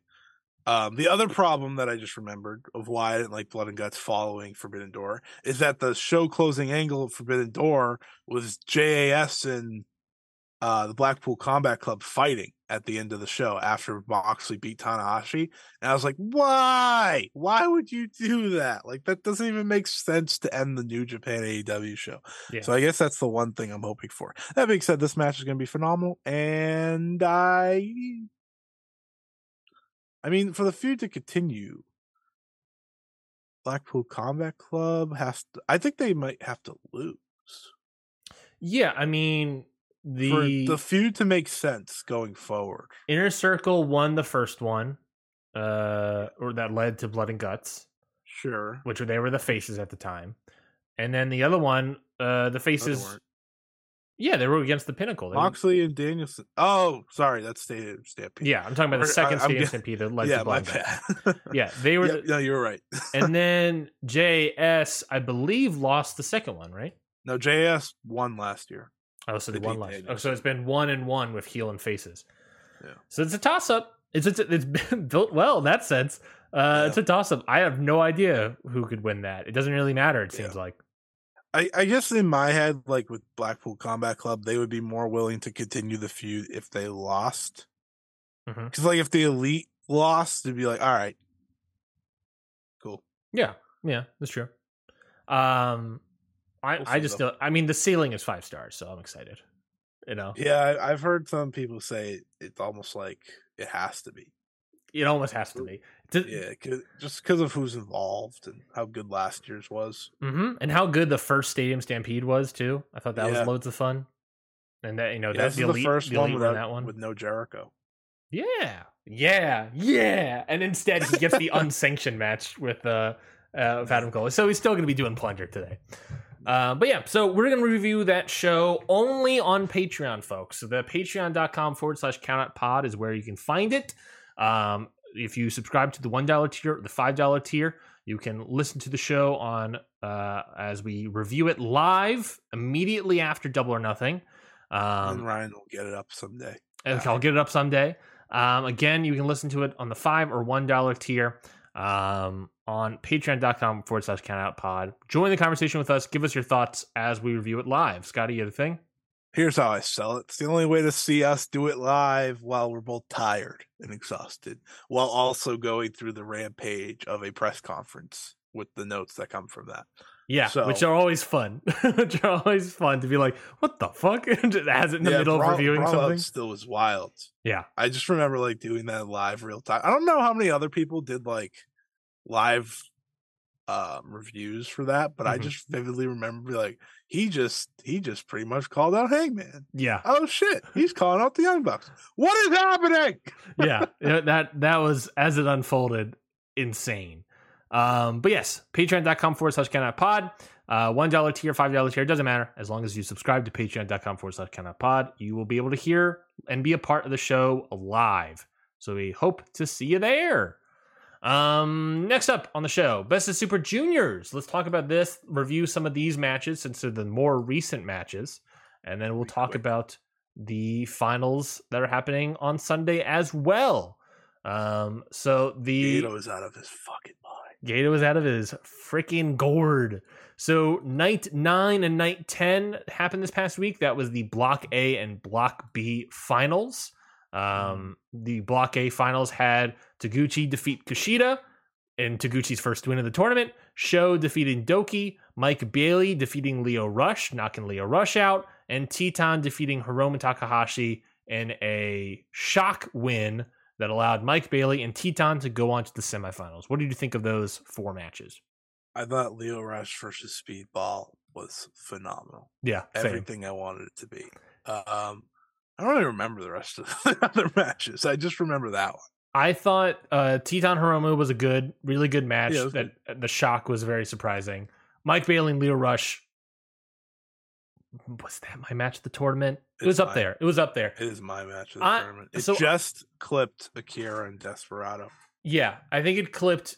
mm, I think I like Akira Desperado more, but I'm also thinking about Titan Despy from today, and that match was great. Um, Match was great. so I, I got to think about it for a little bit. Um, but uh, I thought Mike Bailey and Lio Rush. So I said before, uh, very early on, that I was super down comparatively. Still thought it was very good, but I was super down on the Hiromu Mike Bailey match from the first night. Sure. Um, the Mike Bailey Lio Rush match was exactly what I wanted the Hiromu match to be. Um, and I thought the Leo, just Lio Rush has been firing all cylinders. I'm super high on Lio Rush right now. I'm super down on Hiromu. So I can totally see why I thought this match was better, even if they were similar, but doesn't matter. I thought this match was fantastic. Lio Rush has been killing it, like I said. Mike Bailey, everything was smooth as silk here. Um, just fucking killed it. And then uh, the other match I thought was interesting was just Taguchi defeating Kushida. I just want to point that out as funny because Taguchi wrestles normal the entire tournament. Um, and the only win he gets is when he accidentally uses his butt to get the win. I thought that was funny. I thought that was a nice sort of cherry on top for Taguchi. If this was his last best of Super Juniors, it completely makes sense. Uh, him beating Kushida, I thought was interesting, but you know, it's Kushida. Who cares? Um, but yeah, I thought that was just hilarious for Taguchi to go out that way.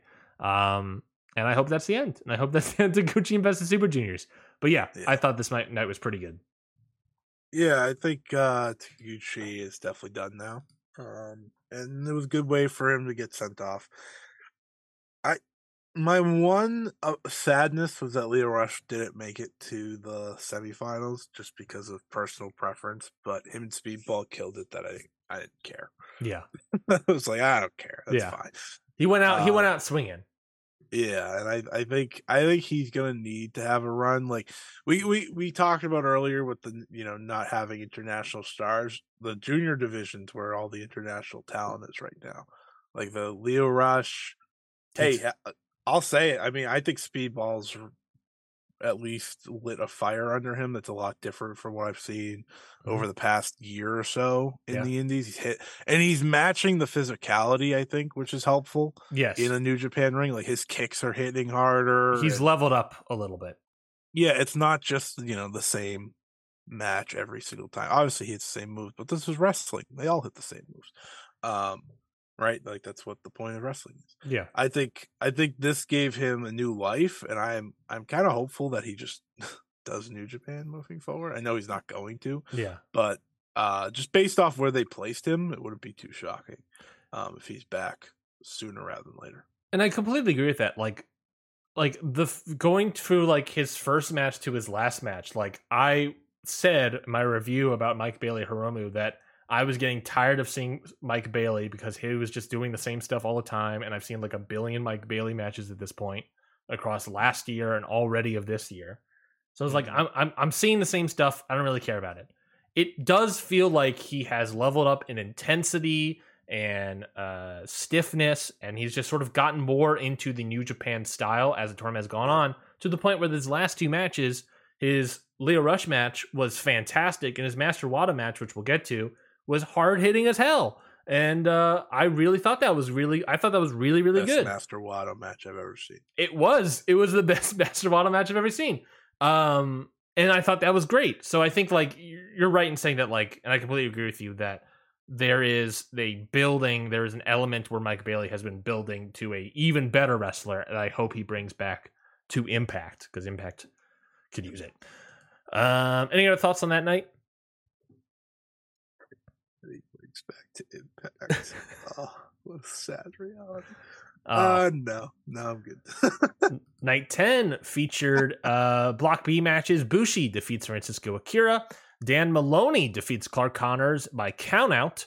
Uh, Master Wato defeats Kevin Knight. Uh, Yoshinobu, and sort of a, not really a shock, but just sort of like, man, Master Wato is really winning a lot of these. Yoshinobu Kanemaru defeats Yo, uh, which was a sort of a upset, knocked Yo out of the tournament. And then El Desperado defeats Robbie Eagles to knock Eagles out of the tournament. And the semifinals moving forward was Wato and Despy. this uh this tournament was the most I ever liked Robbie Eagles. I think the TMDK ness of his new style, which is just you know, a little edgier, a little more intense, is what I needed to see out of him because obviously he does all the technical stuff great. Mhm. But I don't know, it just felt like the perfect combination for him now to really go out and kill it. Um, I thought he had a great tournament. I thought him and I loved him and Desperado. I love everything Desperado essentially. If you haven't figured out, like I think devastated this guy isn't winning the tournament now. But uh I thought this was a good night as well. Not as good as the previous night, but a good night nonetheless. Yeah, I thought this was a uh, another very good night. Um, I It was a one match show for me. I thought Yoshinobu Kanemaru and Yo was pretty good. It was good. Um, I thought Good, not great. I thought Dan Moloney throwing a bunch of benches and crap at Clark Connors was hilarious and awesome. Uh, and that that was the kind of Dan Moloney I wanted in all tournament, but it's a little too late. Dan, uh, Dan Baloney. Dan Dan Baloney. Uh, yeah, it was kind of a one man show. I thought the Kanemaru Yo was pretty good. I don't remember anything else about Bushi Akira or Wato and Kevin Knight. I I will shout out this match. I told you I was gonna watch it uh when we when we were looking at the card Oh yeah, yeah. off Mike, Mike Bailey and Oscar Leube defeats Lio Rush and Yuto Nakashima. I went three and a quarter on this for a for a match that features two young lions. This match ruled, dude. Oscar Leube, he's he's got something. Uh, Yuto Nakashima, I think he's good, but I, I, I was really impressed by Oscar Leube, and that was also just more Mike Bailey and Lio Rush interactions. Yeah. Uh, so I was like, this match rules. That definitely go check out that match if you missed it. Um, I thought that uh, showed up team with all the young lions today against Okada, Ishii, and Tanahashi. I was like, I like this. I well, like that they're just kind of making this how we're gonna get there. Well, let's get to it because night eleven, I watched that match as well with the semifinal matches of Wato defeating Mike Bailey and Titan defeating El Desperado. So continuing oh, that thought, like... Okada and Ishii and Tanahashi defeated Oleg Boltin. I thought it was Boltin Oleg. Oleg Boltin. Boltin Oleg and Leube. And, Leube. and Oscar Leube and Shota Umino. Uh, match was good. Uh, it was more continuing the Shota Umino Okada thing. They started out, uh, and it, they it's sort of drawing on the Kaito Kiyomiya stuff with Shota, yeah. um, where like Okada's just like fussed about with him. There was a moment at, at the end of their exchange, their first exchange, Okada and Shota Umino.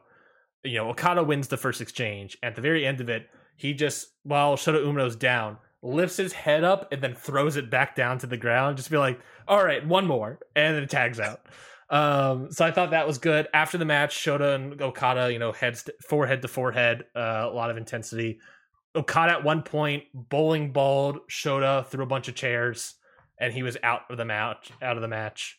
Um, Oscar Oscar Leube and Boltin Oleg Oleg Boltin uh, looks pretty good. I think Oscar Leube looks really good. They made a note in commentary that I fully agree with, which is um, that uh, he is gotten he's gotten into his size uh, a lot more, his six seven size.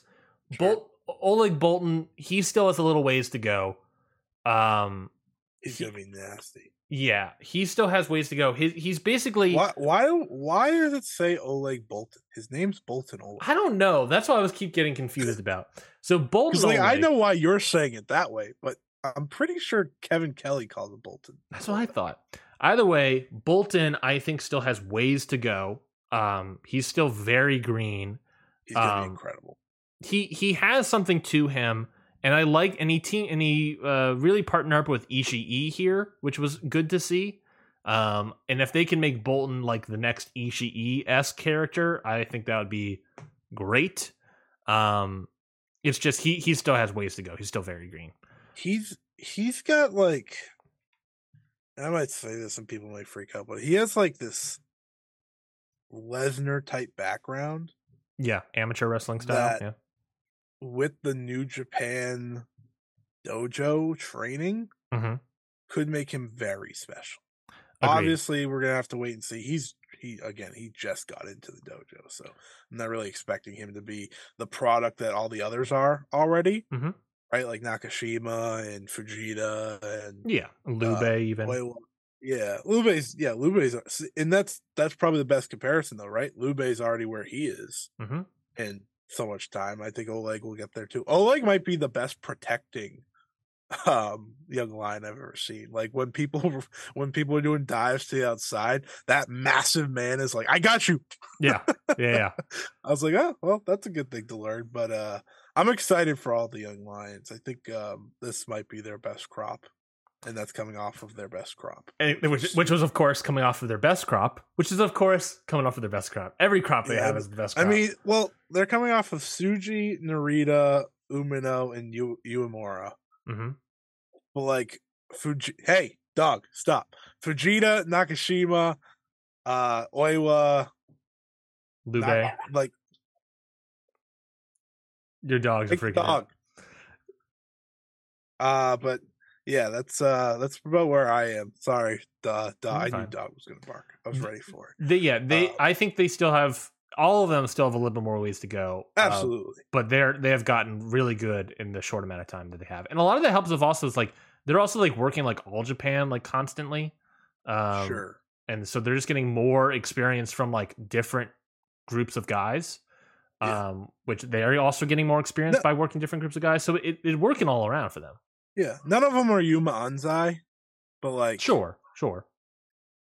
they can all be special. I think. Yeah, and I of think them, most of them. they need junior ones. yeah, Oscar Leube is not a junior. Boltin's a lot of not a junior. Nakashima's not really a junior, and I don't remember what the other guys look like. Oh, Oiwa is probably a junior. yeah, I think so. Um. Oiwa, Fujita, Kosei Fujita is definitely a junior. The the one with TMDK. Yeah, I forget what Oiwa looks They- like. they- they'll lie if they want. If they think he's a big star, they'll lie. That's You true. know, they they lie. They lie with Renneria. they lied to Zack Sabre. Renneria is a little bigger now. They lied to Zack Sabre Jr. He was definitely junior, but they were like, "Oh yeah, he but he works like a heavyweight." he even has it in his name. Uh, uh, semifinal matches: Master Wato defeats Mike Bailey, and Titan defeats El Desperado. We already sort of said it. Best match in Master Wato's career, no Yeah. doubt. Unquestioned. Uh, you and I had the exact same ratings for both these matches. Um, uh, we both, I believe, we both gave Wato Mike Bailey four and Titan Despy four and quarter. What did you think of both these matches? Uh, they exactly what the semifinals should be. Mm-hmm. Exactly what they should be. Um, actually, I slightly liked Wato and Bailey a little more, so it was. Uh, I think we just had it opposite. Oh man, I might Um, have read it wrong then. Doesn't matter. They were both great. Yeah. Um, I think. I think the intent, like the back and forth between Bailey and Wato, and the crowd's energy with it was awesome. And I was, I was, I was just amazed because I didn't even think Wato had like a standout match this entire tournament. And I was like, he had good matches, nothing bad, which again, an improvement for Master Wato. Um, and I said at the beginning of this year, I think he's gonna get there. This match, I was like, all right, he might he might be finally there. And this was at the time me thinking he's gonna have a final with El Desperado. Because I was like, that will be the ultimate challenge, right? Him and Desperado in the final is gonna be great. Mm-hmm. Mm-hmm. And Um, then Titan won. And then my boy Titan. Woo! Scotty Scotty leaves the chat. I love that Titan got a win. And not only did I love that Titan got the win, it was another shock win. Uh him beating Hiromu and then him beating Despy. I mean, talk about a push, folks. That is a push of a push. Uh Titan is going to the finals against Wato. And I have never been unsure of who's going to win this match. I don't know if they've. So Wato has a great match, of course, here. I don't know if for me personally, he's fully gotten rid of the, you know, so- the the sock smell of Master Wato. You know, the, the smell that Yoshihashi had for a very long time. Yeah. Um, I don't know if it's quite gone there yet, but it's for the most part like it's it's pretty much washed all the way done. Believe in the Grandmaster, baby. But uh does he beat Titan, a guy that they just had beat the champion Hiromu and Despy, two of their big biggest stars in the company, back to back, both with the same move. Um I, I'm, uh, I don't know. I Yep. mean, Titan's getting a challenge out of it, beating Hiromu, but uh, will that challenge happen at Dominion? I don't know. I think Wato wins because I think Gedo is going all in on the craziness at the second biggest show of the year, mind you. Mhm. Right? Let's have Yota Tsuji, guy that hasn't wrestled in New Japan since his young lion days, and he doesn't look like he's going to be uh, until that match. Let's have him main event the show, and let's put Master Wato against Hiromu. That seems like I think where we're going. Titan, to me, this was the tournament to make him their new Dragon Lee. Officially. Interesting. Finally replace him Yeah. with Titan because I think he needed a tournament where he established himself. Because obviously, we, we we both agree Titan's great. Yeah. that was never a question. It's now in the standing in the promotion, and him beating Hiromu and Desperado back to back. That's that's more. That's just as important as winning a tournament in a lot of ways. Um, so I'm excited. I'm excited for Titan and what his future holds. I think. I mean, he had two great performances back to back. Him winning with that submission, The Moodle lock. obviously, yeah, the Moodle it. lock. Uh, it's obviously a shock. Um, I was I was devastated when Desperado lost because I really thought Desperado was winning this tournament. But at the same time, I'm happy for Titan. And I think I think the idea of Wato versus Titan as a final is weird, but also interesting. Yeah, because new, like something new. We're pushing new stars, baby. Yeah, and it's gonna be like I think it'll be good because they're both kind of crazy. Like that's the one thing I'll give credit to Master Wato. He's insane. And Titan did a fucking dive off the balcony oh, today. He did a dive off the balcony and then did a foot stomp to the floor. And it looked like his knees shattered. and he still yeah. wrestled. Yeah, this guy's awesome. Um, if Titan won, I wouldn't be upset, but I do think Wato's walking away on Sunday as the winner. I think there's a chance Titan wins, and I, I, the only reason I think that is, I like Titan more. Number one. Yeah, I was gonna say it's probably because you like him more. Number two, there's something interesting about Titan beating Hiromu, another Lij guy, and then you also have Yota Tsuji in the main event, a guy that when he came out did the Lij hand signal I don't. There's something, and like, remember how like Titan basically it forced himself into the group.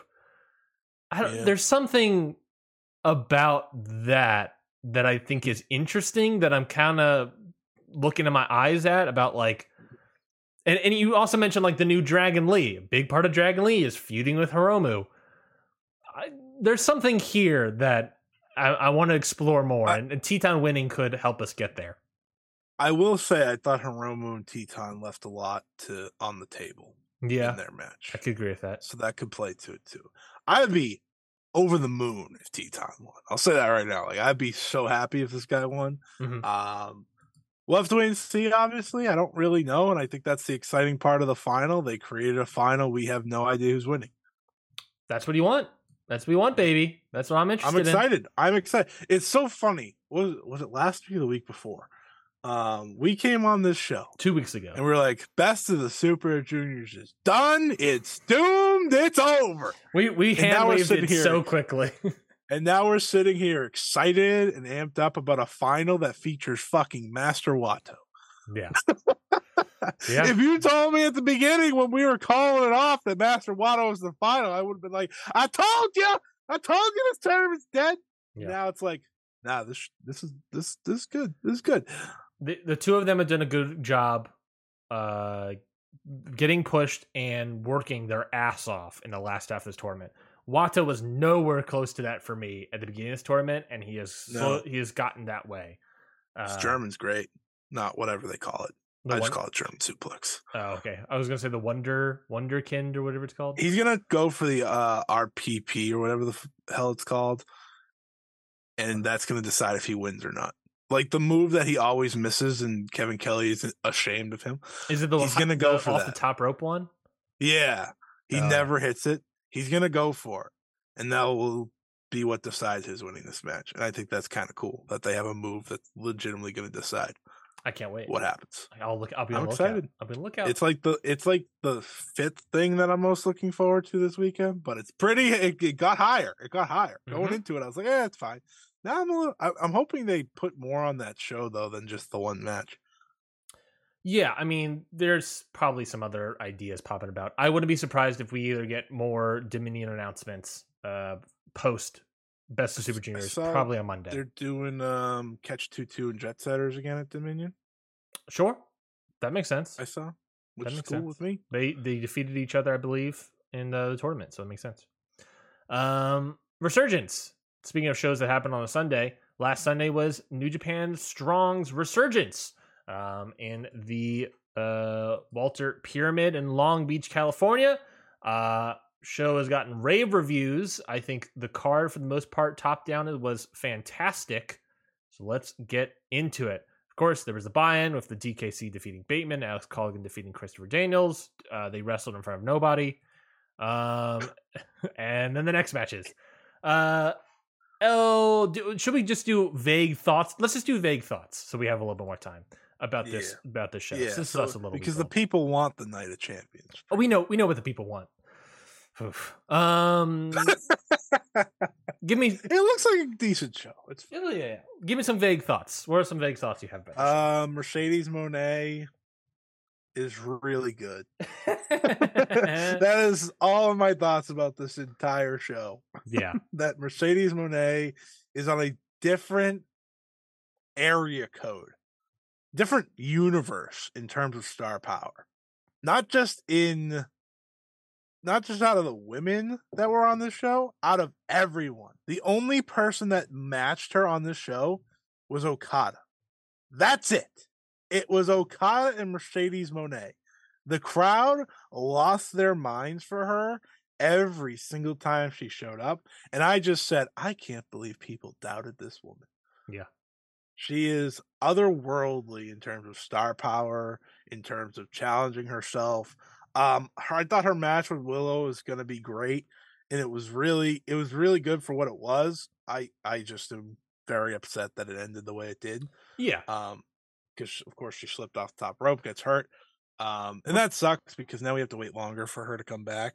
Probably like three months or so, I'm guessing, if it's a broken ankle, like initially thought, which is you know not too long, but long enough. But also smart, uh, smart Mercedes to she knowing that she is probably going to win, and that this title She was was winning. she was I, winning. thi- I think Meltzer reported, and I quote, "This belt was made for Yes. her," as I said on this show. Mm-hmm. Bell was made for her, so she was winning to go out there and make the last minute change of not only losing the match, and not only because hey, I'm gonna be out, I have a my ankle's hurt, I'm gonna be out or something, but making the last minute call of uh not only I'm gonna lose the match, hit me with the power bomb again, and that's and and pin me, not a roll up or anything, a, a certified pin, automatically making Willow a bigger star.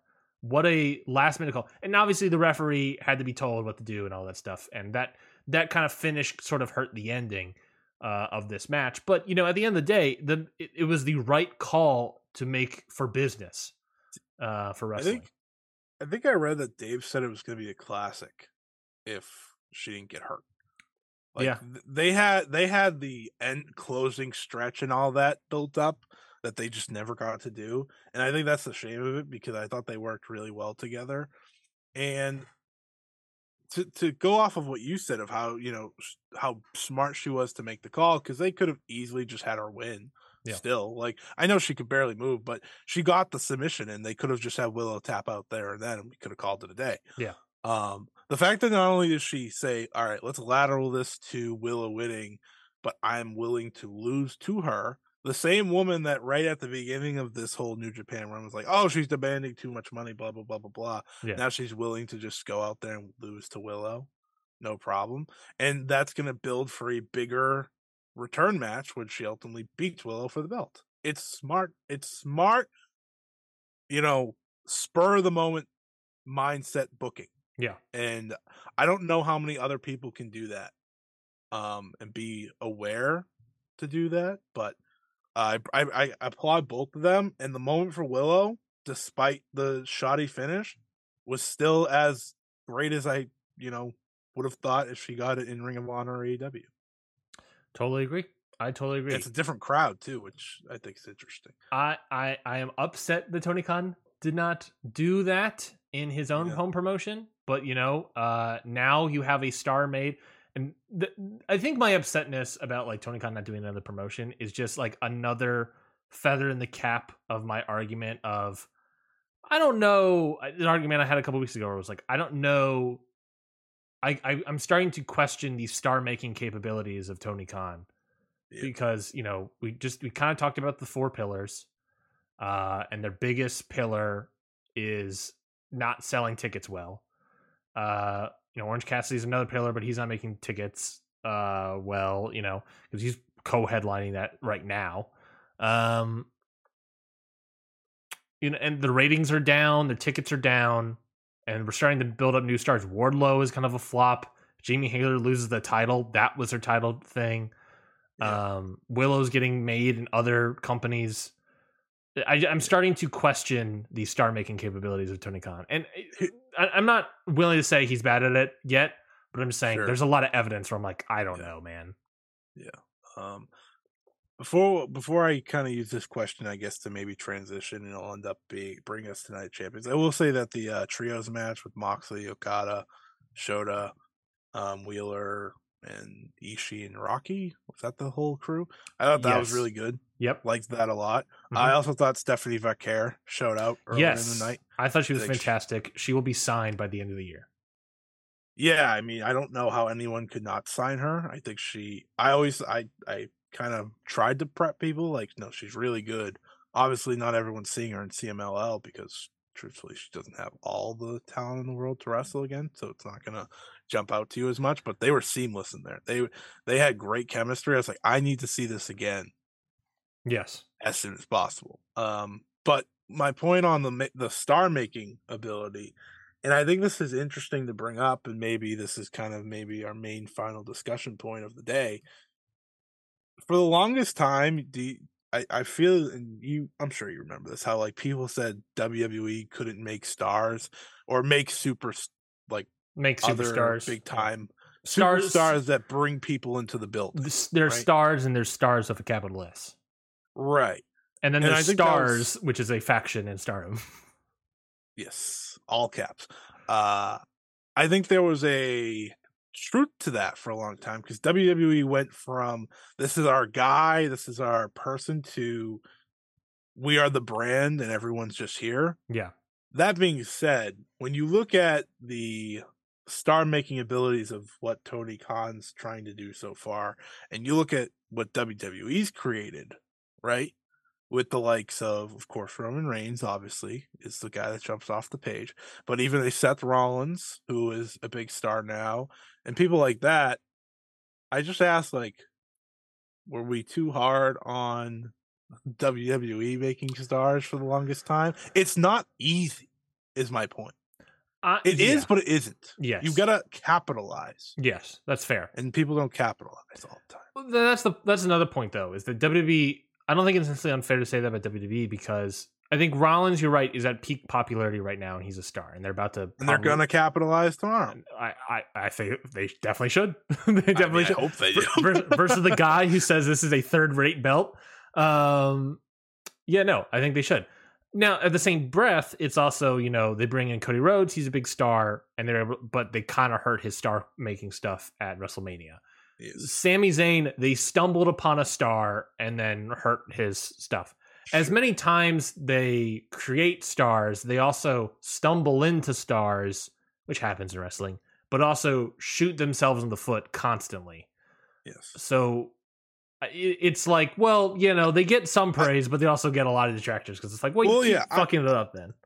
I'm saying the criticisms are fair, but and, we're sitting here now talking Tony Khan, and he may not have one. Well, the reason I'm not like willing to say that Tony Khan's bad at it yet is that I don't necessarily know if I would say that Tony Khan has like shot himself in the foot yet of making a star.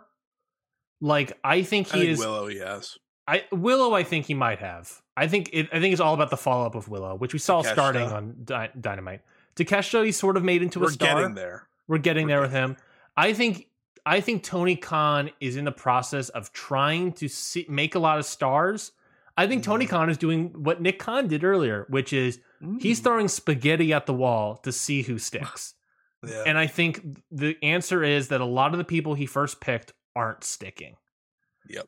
And I think that's and I think that's just it. And then that what that tells me is, all right, I don't know how much longer do you keep them AEW. A lot of these people?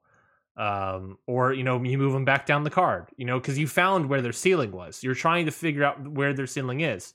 Um, and i think you know that's what i'm saying it's like it's not bad. I don't think he shot himself necessarily in the foot.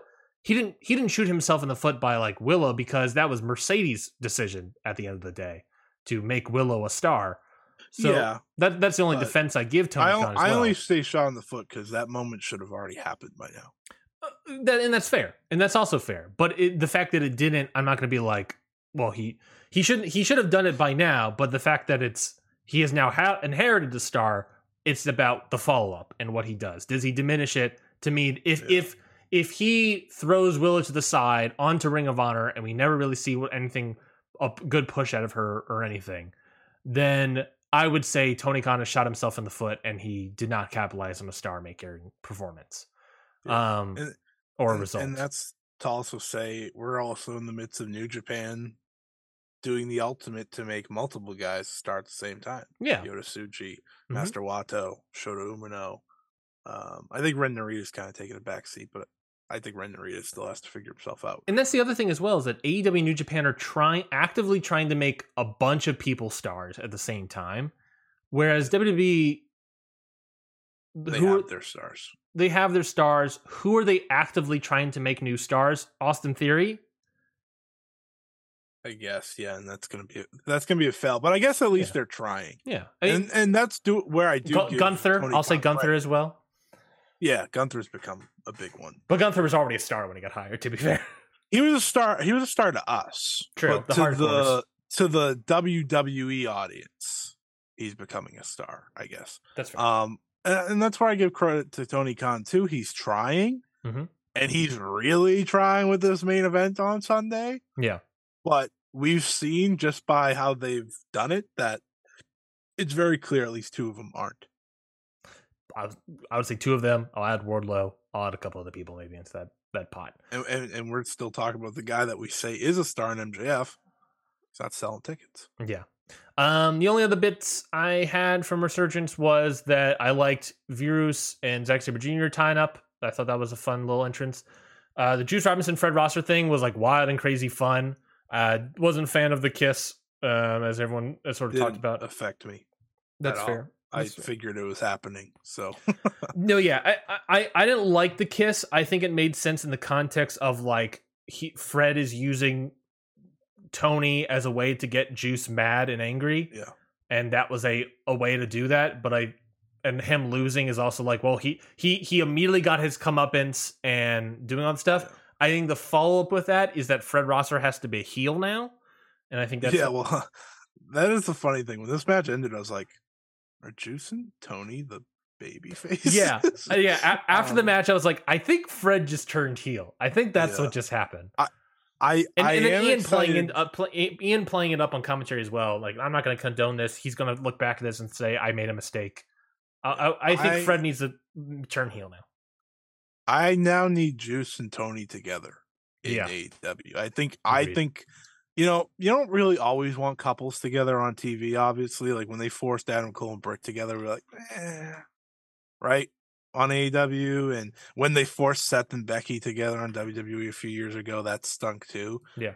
but Juice and Toni work off each other really well. And I was like, I would love to see that because to me, I was always wondering what could make the rock hard Juice Robinson gimmick fully work. And I realized it in this match, it's Toni Storm. Yeah. Because this to me the idea and I think they can both be alphas, which is great too.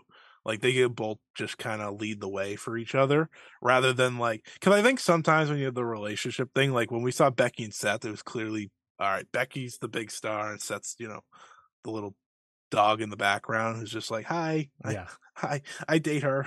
yeah, now they're married. But you get my point. It's like they can both kind of be top dogs together. And I think that would be more interesting than the outcast stuff. yeah. Do love the Bang Bang gang though. So maybe we just add Toni to the Bang Bang gang. I think you add Toni to the Bang Bang Gang, and I'm and I'm I'm very glad. good. I'm very happy that you acknowledge that the way to make Juice Robinson more rock hard is by adding Toni Storm to the mix. I think that's a great point. that to make that that Toni Storm is what makes Juice rock hard. I think that's the point we need to walk away Yep. from. That's exactly what I'm saying. One hundred percent. Because I think a lot of people are down were were down on Juice when he came into AEW originally. Too soft. Too soft. Too soft. Too soft. He wasn't rock hard. Yeah. But now With Toni at the now- helm, with a hot girl Toni at the, with his wife in his corner. now with now with Bang Bang Gang, him and Jay White together, Yeah. and now with Toni Storm. yeah. In this is this is the rock hard Juice Robinson that uh, we all wanted to see. Yeah. I want to see Toni Storm join the Bang Bang gang. That's what I want to see. Huh. Anyways, anyways, is there something about a threesome? Anyways, Night of Champions. Uh, Night of Champions. Whoo! Night of Champions. Uh, let's quickly go through this card since we're already at the two hour mark. Uh, SmackDown Women's Title match: Rhea Ripley versus Natalya. The, the only thing really needs to be said here, it's one. Of, Oh, I wanted to make a joke. Wait, let me make a joke. We, have been making serious jokes the entire time. Th- this is an important joke, though. The Saudi Arabia show has more women's matches on it than every AEW and WWE pay per view that happens here in the States. What the hell happened to wrestling? I don't know. I don't know. Now, on the other hand, one of the matches, one of the three women's matches you get is Rhea Ripley versus Natalya Well, for the for for Raw's SmackDown Women's title. I Um, squashed Italy here. yeah, yeah, yeah, yeah. So, uh, don't, this match is not going to be good. This match is not. I be good. think it will be fine as long as they follow the Zelina Vega match method of she gets very little offense and then Rhea Ripley squashed her. I thought you were going to say that Natalya comes out with like a Saudi Arabian Nope. flag. I, was, I was like, what? No, no, I just meant the match structure, not the actual match itself. Yeah, I just want to see Rhea Ripley in like bigger matches, and I think with Zelina Vega, and Natalya, it's like I don't. They- Did you guys have ideas? Did you guys have ideas right? for Rhea Ripley? I mean, what are we doing here? Well, it's funny because Rhea Ripley feels like the biggest woman star in the company now, Mhm. but they have yet to give her a feud that has anything to it. Like if you look Yeah. at the Raw roster, it's not great for the women's side of things. Uh, it's Becky, Rhea, Rhea, and that's it um, in terms of main eventers. and they're starting to build up Becky Lynch and Rhea Ripley, but that feels like that's not till SummerSlam, and that's ways away. So Right. They have Money in the Bank and then SummerSlam. Yeah.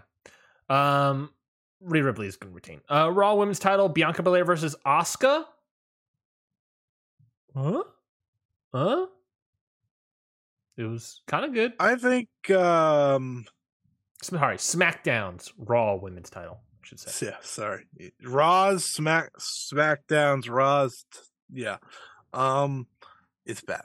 It's bad. It's a bad it's a bad precedent they've set with these titles. I think that Asuka should just win. And beat Bianca. Well, because at this point, like we're never gonna get a Bianca feud that actually feels worthy of Bianca losing. It's just not gonna happen. That's been her entire title reign, if you paid attention to it. Mhm. Like she has yet to have one feud that's like, oh, that was great. You know, IYO makes sense, but I think IYO is gonna have to be a babyface by then, Yeah. and then Bianca would have to turn heel. And I know there is a rumor going around that Bianca could be heel eventually, That'd be a nice way to mix But it I- up. But I wouldn't see her doing it as champion. That's true. Her losing and then becomes heel, that could be interesting. Yeah. And I mean, if Asuka loses again, then we're back to where Asuka was before she came back. Exactly. Uh, so maybe there's an argument that Asuka should win. Like I know it's a long title reign, but you know what?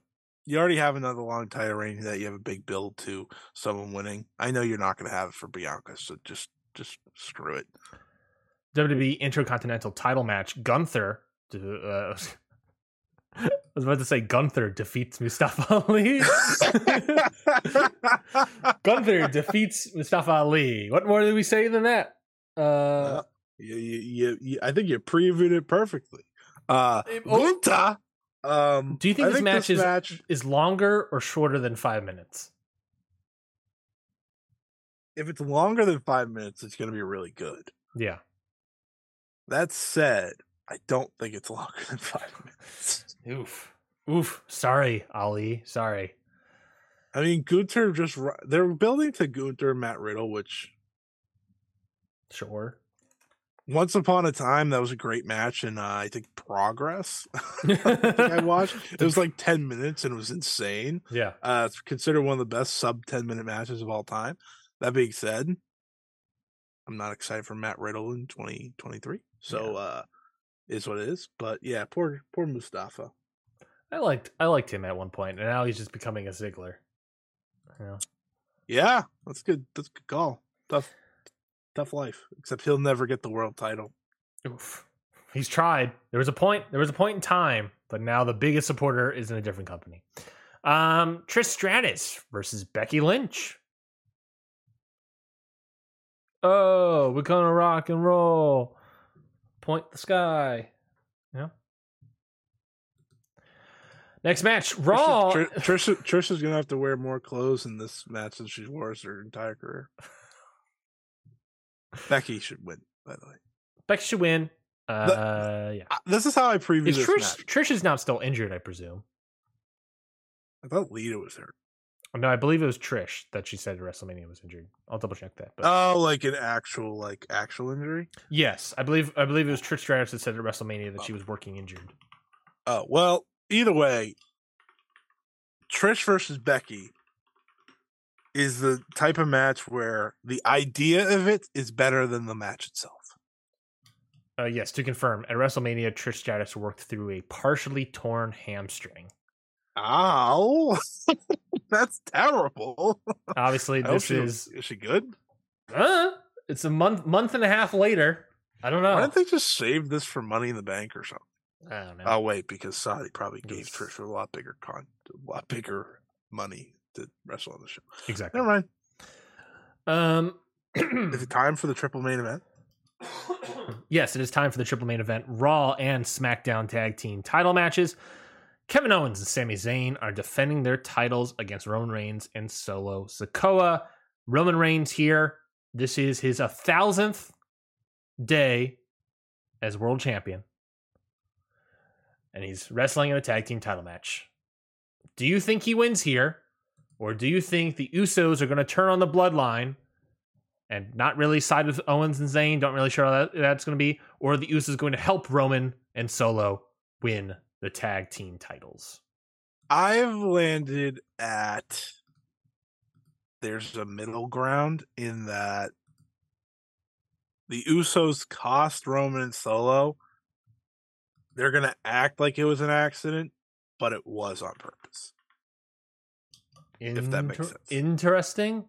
The type of wink, wink, nudge, nudge, like they're gonna turn to the camera and you're gonna have like Jey Uso winking to the camera, but not actually.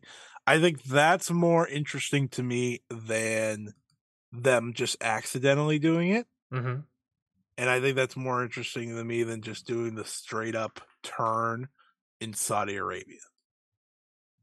Yeah. Like I feel like the crowd. Uh, no offense to you know the.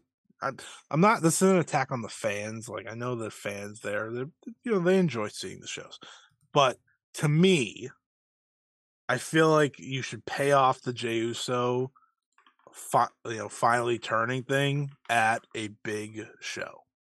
I don't look at Night of Champions as a big show. I don't know about you. No, I don't really think think we it. almost didn't preview it. Mm, I think I think we know well, how we feel. part of the reason I don't pre I don't feel the need to really preview these shows is because it's a Saudi Arabia show and I don't want to give them press. I don't want to give them publicity. But it Well, that's is- why it won't be in our title, baby. Well, it's, it's just you know it is, but it's also like how like these shows, how like wrestling media works is that like fucking WWE is the biggest Yeah. company in the world. We have to cover their things. I just heavily want to stress here. I don't support the show. I don't like the show. I don't like Saudi Arabia. I don't care how big of a show it's going to be. It's all bullshit. At the same time, like it's all guaranteed money. Like watching, having a Peacock subscription and watching the show is not going to, and or or not watching the show is not going to affect their bottom line. I would have to unsubscribe from Peacock earlier this month or whatever um, and not get paid for this month. I would have to, you know, like uh, the, the, it's just dumb. It, like it's guaranteed money. There's, just nothing no I can for you to do. work around it. There's nothing I can do as a as a customer or consumer to stop WWE from doing more of these shows because they're getting guaranteed money. The only I only thing I could do would be to cancel my Peacock subscription, but that like hurts WWE tangentially. You know, so it's barely. yeah so it's that's it's that's minimum of what i can do they're they're they, i don't know what percentage of my ten dollars a month they get but uh No, i doubt it's a Yeah. lot I think they got a. ha- think they. I think they got like a flat guarantee type thing. I don't even think it's like, oh, you're not streaming anymore. That means WWE gets less money. exactly I think they just got the money and they're like, yeah, yeah here you go. anyways i think i think the usos are going to turn in the bloodline and then that's going to feud off into jey uso versus roman or something at Money in the Bank, and that's the title match Money there. the. I think that makes sense. Money in the bank. I think I think they're the problem is is that like doing that start collapsing the bloodline does that mean are we going to start collapsing the world title reign for Roman you know these are the things I think about or how much you would longer think it ends. you would think the reign ends at SummerSlam. against whom You would, Cody. at SummerSlam this year Yeah, it's gonna end against. but they're on two different brands yeah, yep, because that matters. second main event Brock Lesnar versus Cody Yeah, with Cody like has a broken arm or something. Yes, he did not see a doctor. He saw Triple H, and Triple H said, by his own eyes, he can tell it's a broken arm. Doctor Triple H, Doctor uh, H. Doctor Hunter, uh, Doctor Hunter's the, Doctor Hunter is just Kraven, the the Hunter. Um, yeah, so I think Brock is winning here. Um, I think the idea here is that having Cody wrestle with a broken arm, that he will look, um, you know, he has an out for his defeat for losing to Brock. Oh, he wrestled for a broken arm. He, that, of course, he lost. Uh, and then Brock will go on and probably challenge Seth Rollins for the title and See, probably you win it. say that.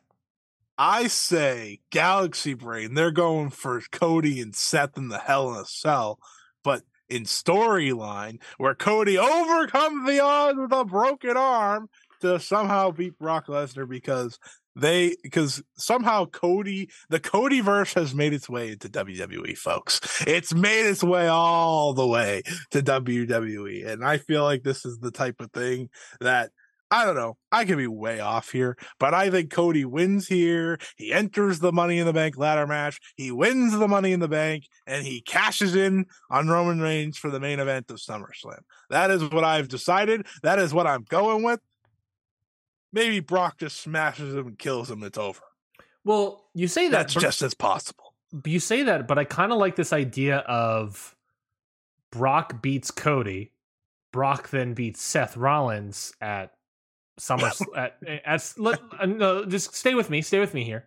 At SummerSlam, Cody has the briefcase, and now Cody can decide if he wants to beat Brock Lesnar for the title Uh, or go to and try to defeat Roman again.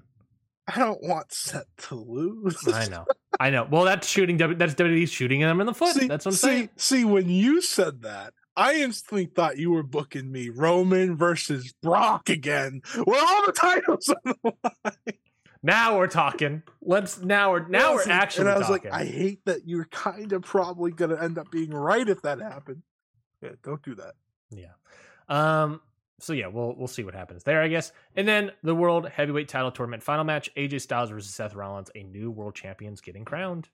When this doesn't main event, they'll just further the idea that this belt is secondary.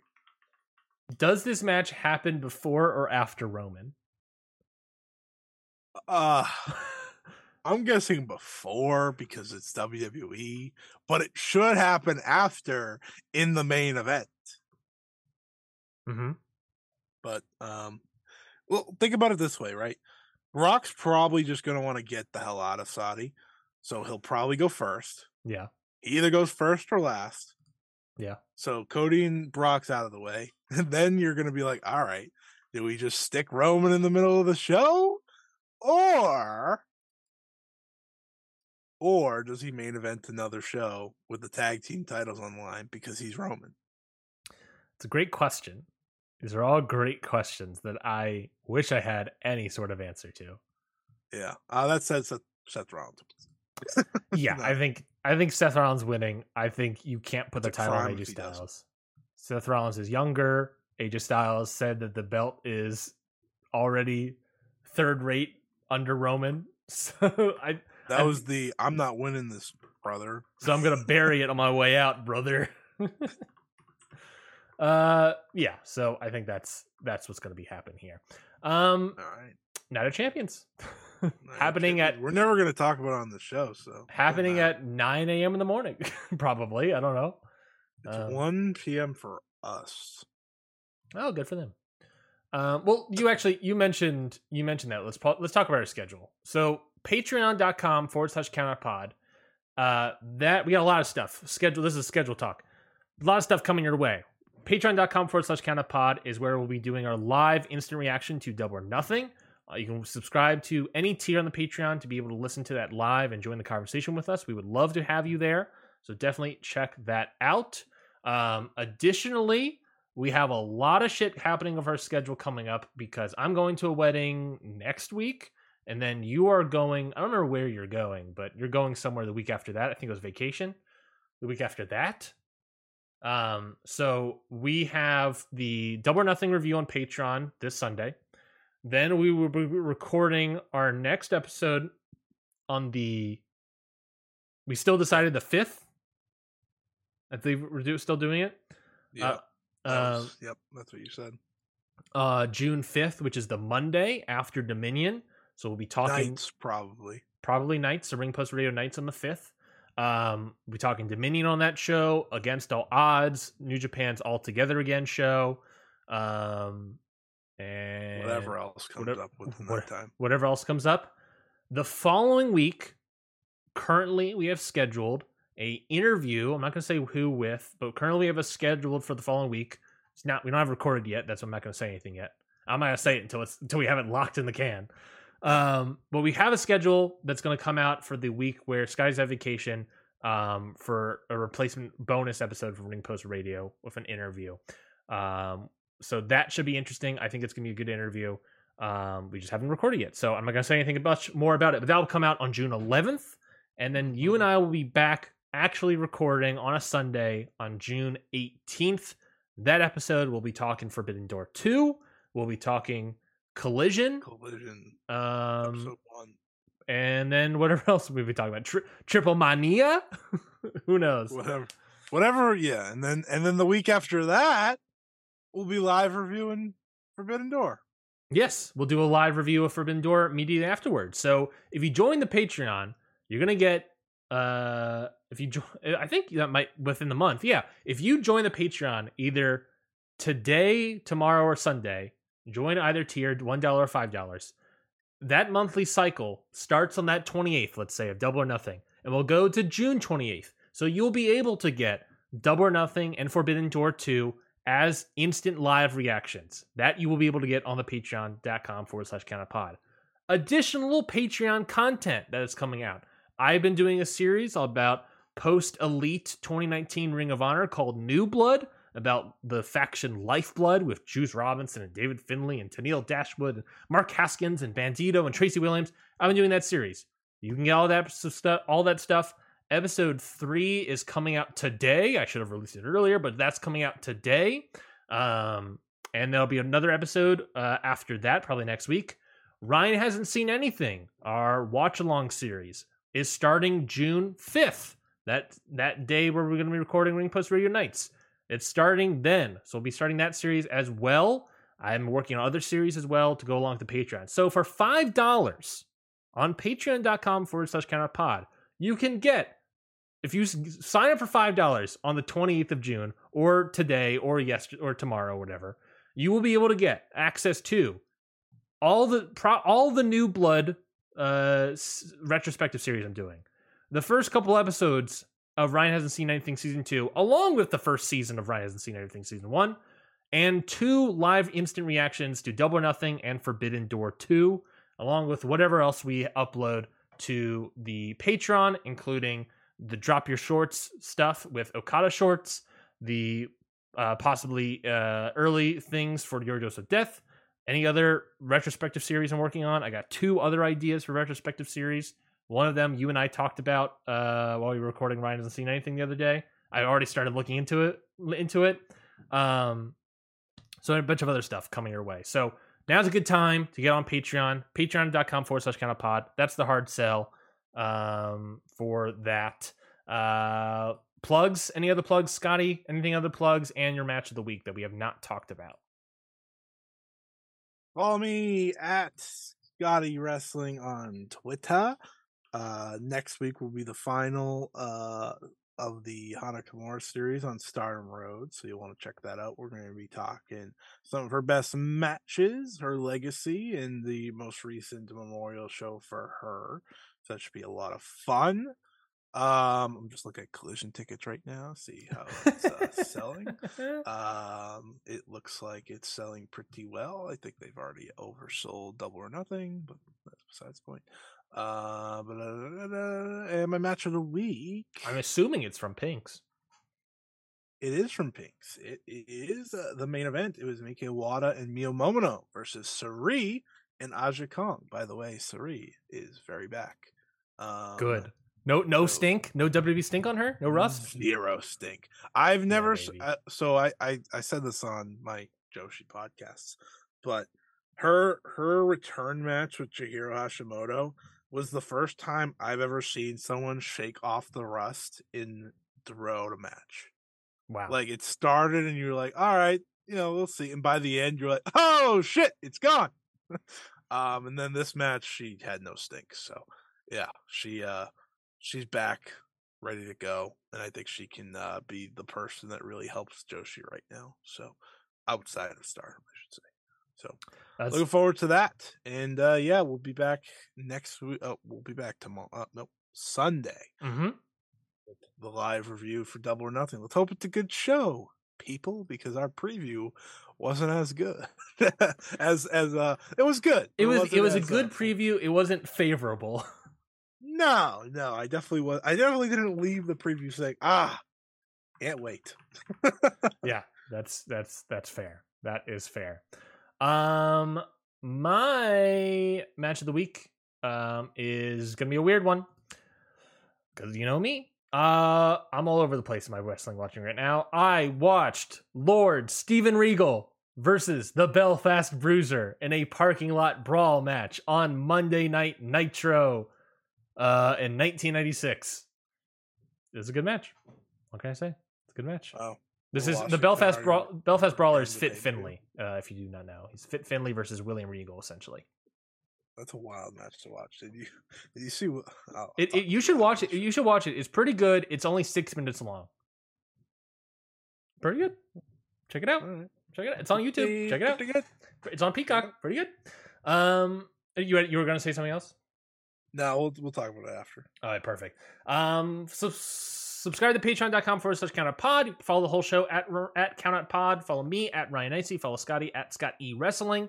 Subscribe to the show. Uh, we're going to be moving the schedule around as I just already laid out. So uh, make sure you subscribe to the show to make sure to be able to get everything, whether you're subscribing to our YouTube channel or our uh, uh Twitch account. Uh, wherever you're watching this live stream, subscribe there to make sure you get those live streams when they're happening or conversely, on the audio versions, you can be able to uh, hear that, uh, all, hear all that stuff uh, on whatever podcast platform you use. So make sure you subscribe to Ring Post Radio and tell all your friends about it. We got a lot of stuff.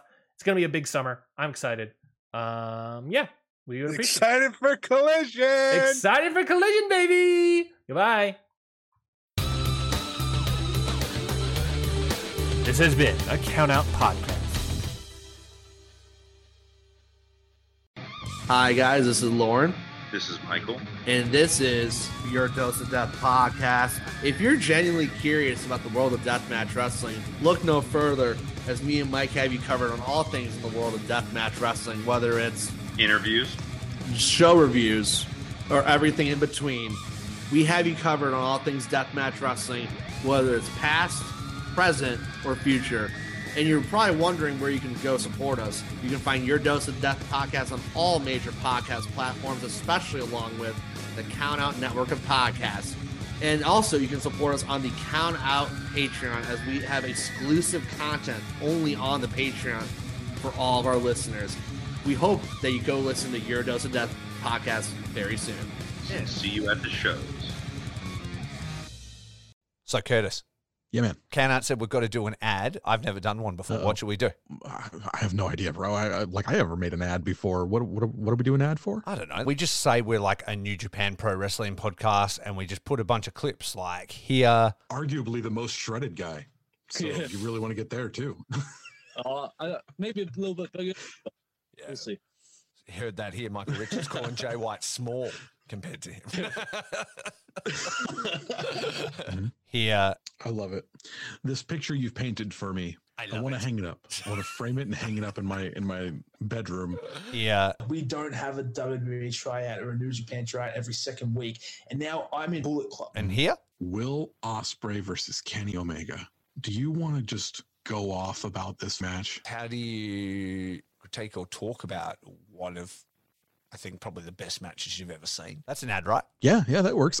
That that that's that's brilliant because then all our work's already been done for us and we don't have to do anything. Aha, past us did it. Present us living in the now. Look at us. Look Look, at at, that. us being friggin' brilliant. Mate, minimum effort, maximum output. Okada Shorts podcast. Check it out on the Count Out Network at Okada Shorts. Rate and subscribe, listen or die.